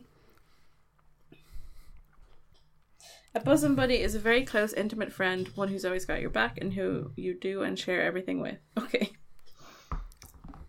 Interesting. I don't know. It sounds creepy. It's just a, it's just like it's just like Well, your okay. best friend basically. It's like a close friend. I don't know. Yeah. It's a it's a phrase that people use for some reason. okay. Uh, okay, that's fine. That's all the notes I have. We can go into the woods. Uh, we're Yeah. there in the woods. So yeah, they they go they go into the woods, basically Ludo and Sarah, and they're just kind of wandering around. And, and then Sarah says something about like, "Oh, this doesn't seem too dangerous, does it, Ludo?" And Ludo just falls down a hole, Yeah, which is pretty funny. Uh, just because of like just how big he is, it's like funny that they just Yeah. filmed him falling down a hole. Um, That is true. and true. then then they meet. She meets the Fireys, and they sing "Chilly Down." So those guys make fires. They make fires with their hands. I have no so idea. these guys, right? The Fireys. There's these goblin. They're these goblin lads who look like they're like um red and orange. I don't know. They're like fiery looking, obviously, because they're got fireys. Um, and they make fire with their hands, but they can also like detach their body parts. So they like to take their heads off and toss them around and like play basketball with their heads. Um, they can take their hands off. He uses his hand. He throws his hand into a fire to, I guess, um, give it some ignition, and then his hand grows back. Uh, and they basically they're just kind of they're, they think that they think they're having fun with Sarah because they don't really understand that she can't remove her head. Um, and so they're like accidentally just harassing her. Um, because they just think they're having a good time, and then so the song happens. It's excellent. They say they're the chilliest bunch in the land. Um, and then I also have no idea what the fuck they're talking about. they say the chilly down with the fire gang.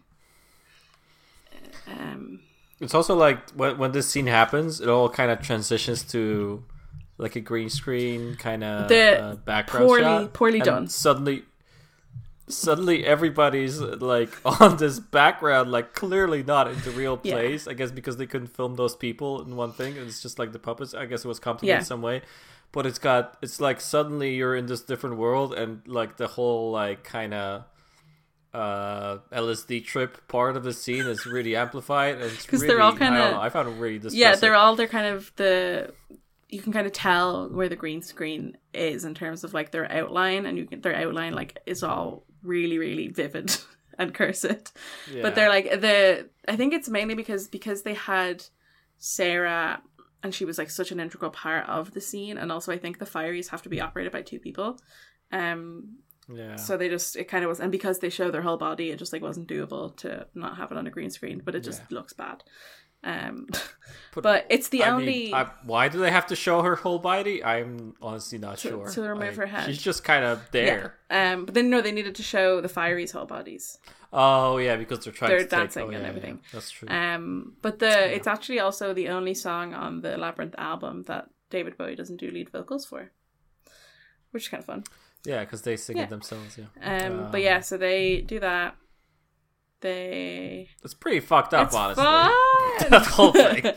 um, but yeah, they're just singing about Like I don't know, it's like it- it's in the middle of this children's film. Suddenly you cut to this fucking trip. haunting green screen image, this acid trip thing out of nowhere, totally different vibe. And the first thing that happens is one of the characters cuts their own hand off and throws it into a fire, and like, and then it's also it's not important in terms no context. it's not important for the plot like it doesn't really have much bearing on the plot it's really just the chil- the fireys uh, telling us all about their livelihood and what they do which is basically just have Yeah, fun it's got nothing to take do their heads anything. off toss them around um Yeah, chilly down with the fire guy um yeah, none of it makes any sense. and It's they great. say they don't have no problems Uh, or no suitcase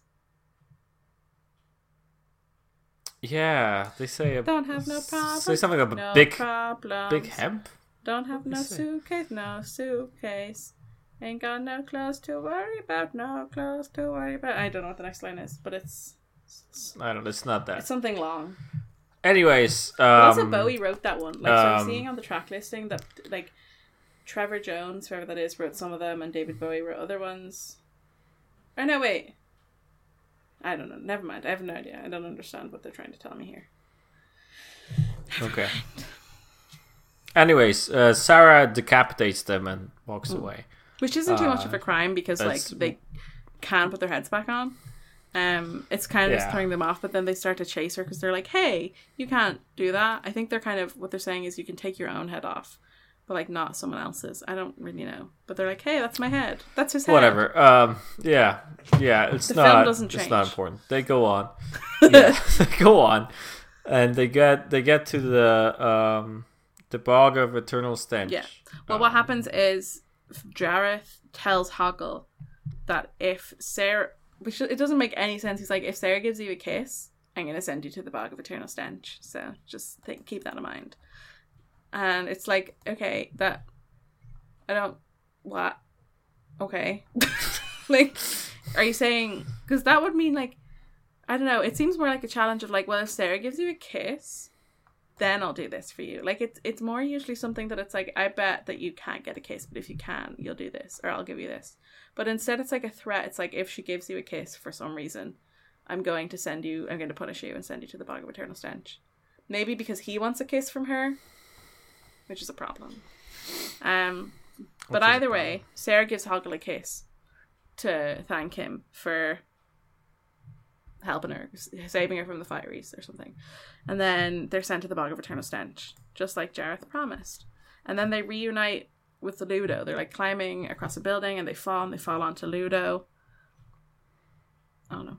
And this pond is just, this bog Yeah, is just uh, farting away.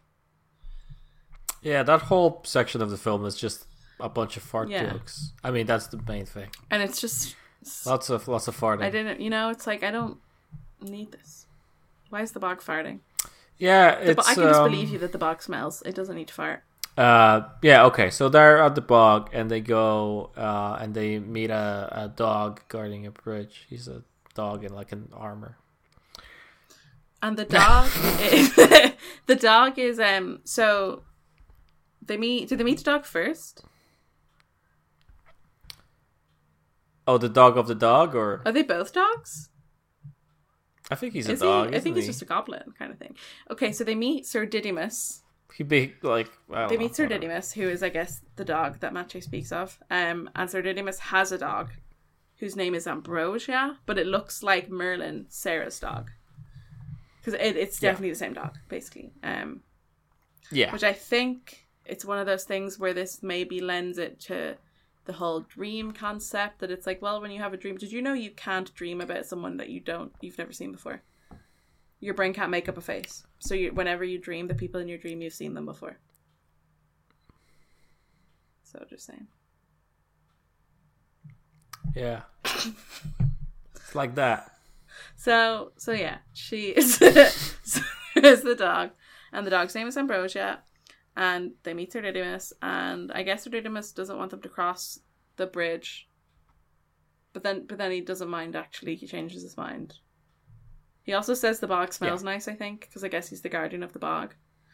Um, and then I think he doesn't smell. Like if Yeah. he can't smell I anything, don't know. I, think that's Um, and thing. then, so yeah, and then he doesn't want them to cross, but then I guess he's like, maybe it's fine. And then he's like, listen, listen, this is a great bridge. It's fine. You can cross it. And then it immediately breaks. And Sarah has to save herself from the fire bog. Um, and she does. She like grabs onto the thing. I don't know. they get through It- it. yeah, it all works out. More, farts. A few farts. Um, Uh, yeah. a few bits of stress. Um, and then Hoggle gives at this point, I guess more stuff probably happens. But then Hoggle gives Sarah a peach that I guess Jareth had put a curse on. Yeah. She's like saying she's hungry, and she's like, "Oh my god, thank you so much, Hoggle. You're the best. You're so nice." And Hoggle's just like, "I'm just gonna betray you real quick." Yeah, so she eats the poisoned peach. Um, and then she gets high as fuck. And she gets a vision of being at a ball. Um, with which is like basically an Eyes Wide Shut situation. That's I guess the closest frame of reference I have for She this. basically hallucinates, I guess. Before Eyes Wide Shut. yeah. And David Bowie sings a song about It something says the world falls down. Um, just That's time- Megan's favorite song in it, apparently. What the fuck is this even about? I have no idea. It has. Does it have any relation to what's going on? Who knows what motivation any character in this film has? It's kind of like a love song. Yeah. But like why? Like I don't there's so much to I don't understand what's going on. There's a masquerade ball going Yeah. on. Um Sarah's wearing a great dress and her hair looks really nice. That's my commentary on this scene. Yeah, it's uh, it's confusing. Um so that scene happens and I guess maybe it's like one of those iconic scenes and I don't know why because it's like not very good. Um and then she and she breaks out of it it looks it interesting. looks interesting. She breaks out and then she's in a junkyard. And then a goblin lady gives her her teddy. And then Sarah Yeah. is then back in her room and she's like, Oh, it was just a dream, but it was so real. She's like, Oh, I'm going to see if dad's home. And she goes to open the door and then the trash goblin is just still there. she's like, Hey. It's kind She's kind like, There's funny. nothing out there. Yeah. I don't, don't go out there. There's nothing there. Yeah, and the trash goblin is trying to kind of uh, take her attention away with all the shit that she has in the room to kind of, I, I guess, I don't know, keep her from remem- remembering that she's supposed to rescue her brother, which she forgot in all the drug induced paranoia or whatever. And um, yeah, basically she doesn't care, and then she's like, um, no, fuck you, I'm gonna go for my brother. Because she apparently she likes him. She like Um, wanted him to go and then immediately was like, Actually, no, I like him. Wait, I, Yeah, no, no, I, the, I the was change joking. I in, like in. Sarah is, yeah, the change from Sarah, the the annoyed teenager, to Sarah, very wise young woman, is basically scene to scene it's like two seconds. with no no journey, honestly, that she goes No on. emotional growth. Like I feel like there's another film that this kind of thing happens and I can't remember what it is. But there's a film that has a similar thing of like the am I thinking of the Rugrats movie? Did they Oh, like I don't I've okay, I feel like in one of the Rugrats movies they like lose Dill. And to- so to- Dill is Tommy's little brother and Tommy's like jealous and so he like gets rid of him or something. And then he's the he's like no actually wait no and he like realizes that he misses him. But I don't think that's the thing I was thinking of, but that just came to my mind. Okay, cool. Um, do you know what this scene reminded me of? Because right when she escapes, like the room kind of falls apart. Uh-huh.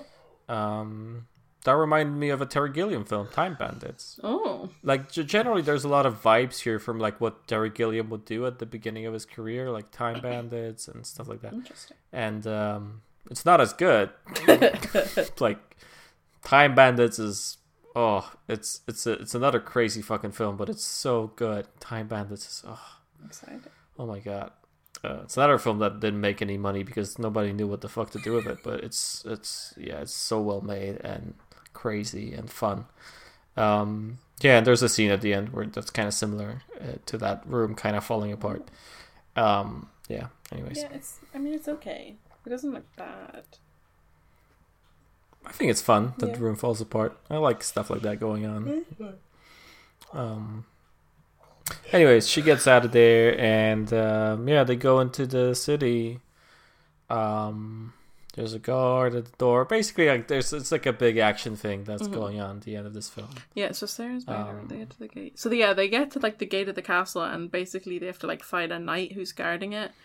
And then at this point, I kind of was realizing how much of a Monty Python character Didymus is, um, because he's like, kind of just making silly commentary while they try and fight, and like the dog is hiding behind Yeah. a rock, and he tells him that it's he's embarrassing him, because he's being a coward. Yeah, it's it's very like yeah, Holy Yeah, Grail. It's that kind of vibe, and he's got that kind of voice Right. as well. And then, so then there's just like a whole chaotic sequence of like fighting throughout the Goblin City. They're running around, Yeah, and again, um, there's like a funny bit, um, and again, like funny in terms of like not like intellectually funny, but it's like supposed to be funny. is that Didymus is like it, Ambrosius the dog is because Didymus rides on Am- Ambrosius, and Ambrosius is just like running around, running away or whatever. I don't know. He's just running, and then Didymus is like Ambrosius, if you don't turn around this second, I will never feed you again. And then there's like a tire screech sound, and Ambrosius turns around immediately. And then the the chaotic fight sequence keeps going. And then I guess then we're inside the castle. They get in yeah. somehow, like I don't know. On. But anyway, she she gets it. Um, yeah, and then we have like the final kind of confrontation. Toby like has his own labyrinth, which which, is, like climbing up like stairs and stuff, and kind of trap. Well, it's like it's like um, it's an Escher thing, right? So uh, Sarah has an Escher painting by her bed, um, and that's basically just a, I think very, uh, very well done um, recreation of an Escher painting with all the staircases, that kind of impossible staircases that he loved to make, like coming coming into each other. Um, yeah, so basically, it's this a weird place where gravity is kind of weird because you can fall from one staircase to another and kind of change up and yeah basically david bowie just keeps teleporting from one place to another and sings a song. Yeah, and that's the confrontation. That's it. another song that has nothing to do with anything. Um And yeah, and then then they're like somewhere else, I guess. And Sarah's just like, like I guess there's some kind of an argument or conversation happens, but then Sarah is basically like, "You don't have any power over me." and then it's just like true, and then it just like goes back to normal. Like she just is back in her room. she found toby Yeah, she fine got Toby, and then and there's uh, a terrible CGI owl that flies in, yes um, uh, and then Toby's in the crib, and then Sarah's in her room. She's looking in the mirror, and then Hoggle is there, but she's like talking to him like through the mirror, so she's a minute in the reflection. Um, and then, then he says something like, "We're always, I'm always here if you need me" or something. And then Sarah says something like, "I always need you. I need all of you." And it's like, listen, Sarah, Hoggle has not been reliable this whole time. No. to be fair she says like that's a kind of a nice line and i like it it's kind of sweet where she says i need you sometimes in my life i don't know why but i need you not all the time but sometimes in my life she says something like sometimes in my life i don't know why like there's no apparent reason she needs Mhm. him or them Yeah. probably Which yeah, that's nice. sweet. I think it's kind of. I feel like it's one of those things of like a, you know, I need my imagination to like escape from things. I feel like that's what it's trying Yeah. to say because she's having a hard time with her stepmom. Blah blah blah. And Yeah. so she says that, and then he's like, "Why didn't you say so?" And then all the goblins are in their room and they just have a party. Yeah. Yeah. It's it's weird because like I don't feel like that really fits though with what the film is doing most of the time. It's She was fighting because- against most of the goblins. yeah. That doesn't make it's- it's- sense. it's a little Didymus being there makes Yeah, sense. it's kinda- Ludo being there makes sense. Hoggle honestly doesn't deserve to be there, but him being there makes sense. That's like it. And the worm. Maybe the Yeah. worm would make sense. Yeah. Uh, it's just It's weird. I little feel like the main Um, thing is like the so the line she says, which is nice, but it does kind of make it then seem as though she's like you know acknowledging. I think the fact that she speaks to him through the mirror is very much a thing of like you know he's not actually real. Like you know like she's like imagining him Yeah. and then saying you know sometimes I need you, is the whole thing of like I need my imagination, I need my escape to different worlds, etc. Um, but then it's like, okay, but then are you telling me this is a dream? Because I don't like it when a film does that. Yeah, I guess it's supposed to not be. Like, it's not important. Yeah, it's kind of not important, but I feel like it's yeah. But no, and that's it. Yeah. The film ends. And that's it. That's the end of the film. And then David Bowie sings a song about a daddy. that's great. Because why not? Whatever. Um, why not? Why not? Um, yeah, that's the film. That's the end of the film. That, was Labyrinth. Thank you, everybody. With Jim Henson. Thanks. Bye. Dance magic dance, dance magic dance. cool stuff. Good stuff. Yeah, I don't know. Um, yeah, that that film tired me a little bit, Yeah. but I'm sure that in a few weeks I will remember it fondly. Maybe. I will forget about all this all this nonsense about how tiring it is to watch, and then I'll be like, you know what? It was really cool. There were puppets.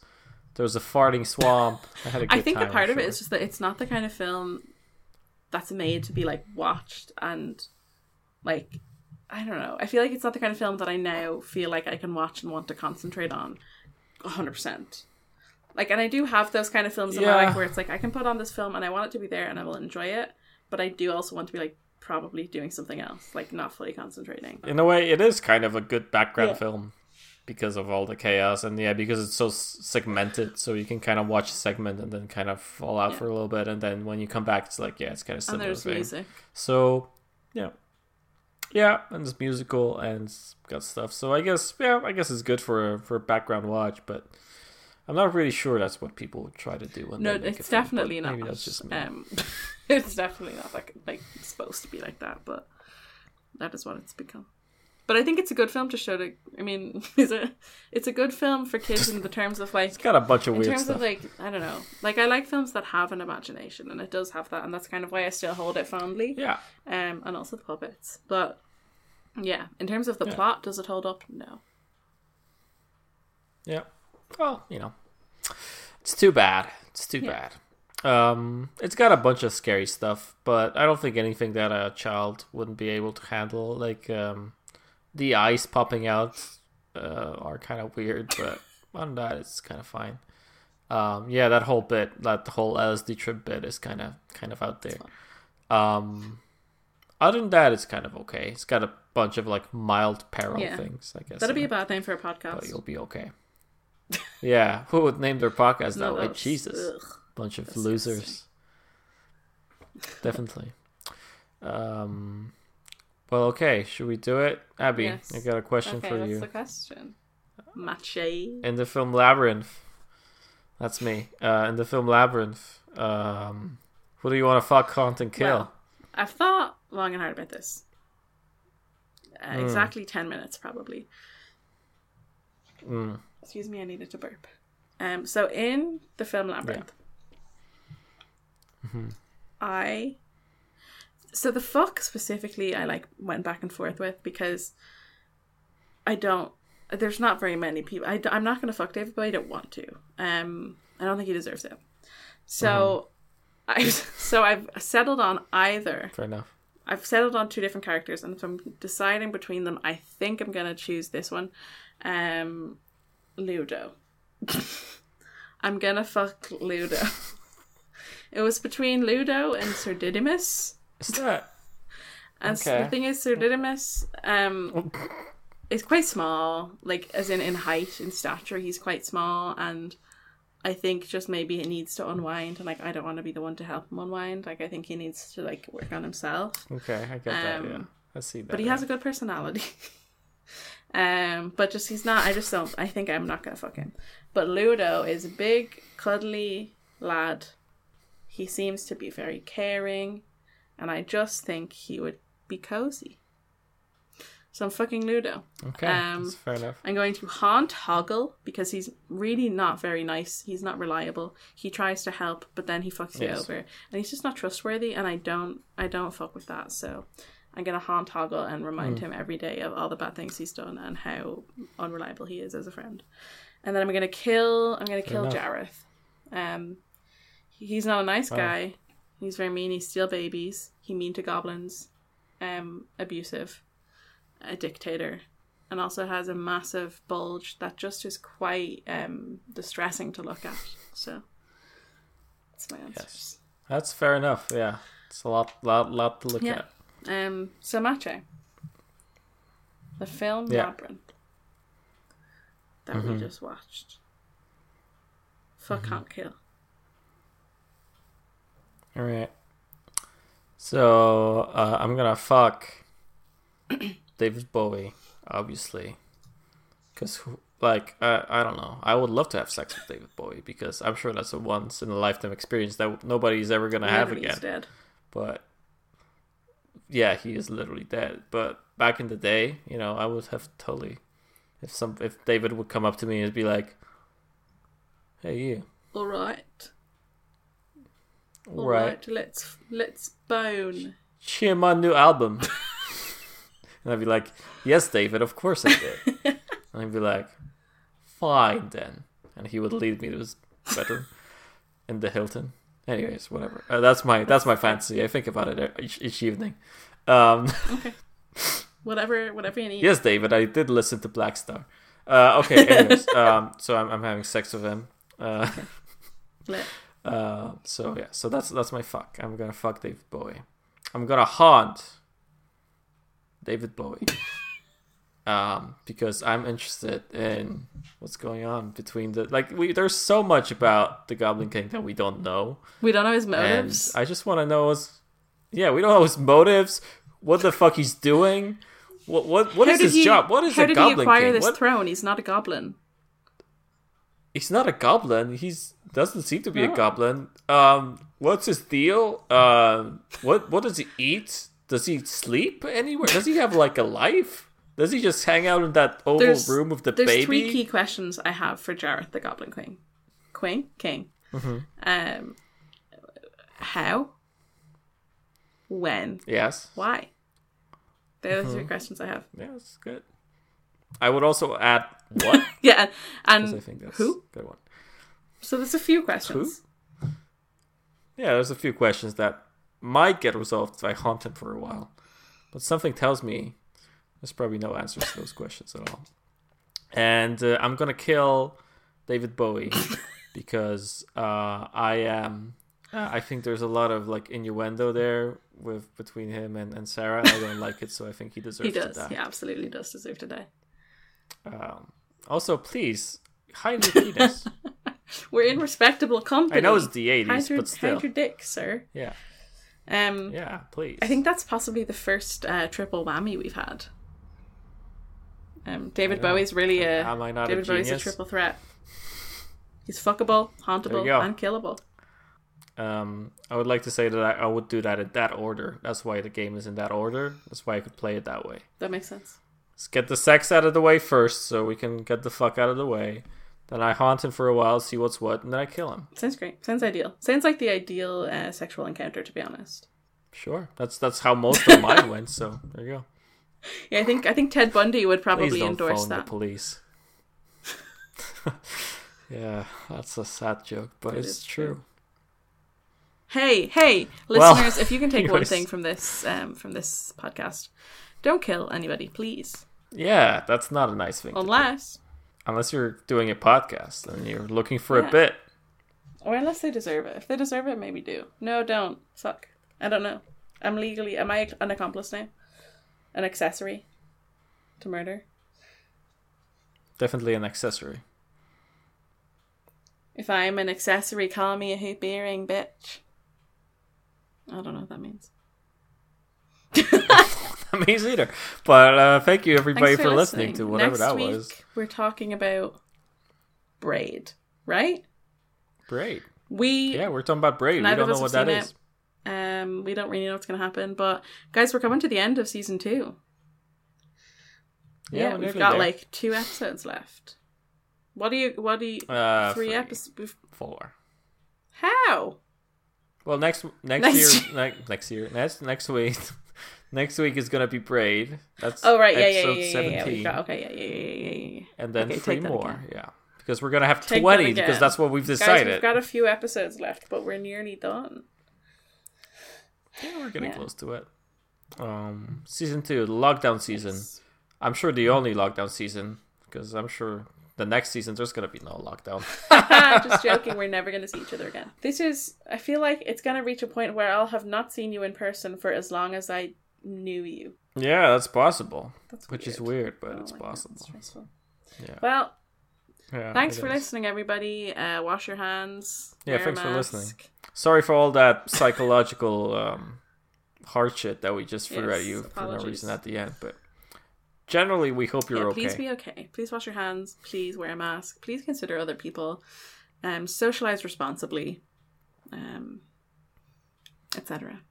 and we'll see you around in the new Yes. world. Or next week. Just tune in next week and we'll listen. We got a website, fhkpodcast.com. We got an Instagram at fhkpodcast. And we got an email at fhkpodcast at gmail.com. Yeah. And we have a podcast. Um, Fuck on Kill. it's called oh, Fuck on Kill. Uh, so you can find it uh, here, actually, right here. You can find it. You found it. Good job. Find it right found it. Smash that like button. Hit subscribe. Um, leave a comment down below if you want to enter the giveaway. Uh, what we're giving away is our virginity collectively. Uh, so, Smash your virginity. just kidding. Virginity's actually a, a construct. Doesn't exist. Or maybe it does. I don't freaking know. Yeah. Bye. Good. Goodbye. This is it. I'm ending Okay, it yeah. now. That's it. I have no other bit. Yeah, tell no that to my bits. Oh, no,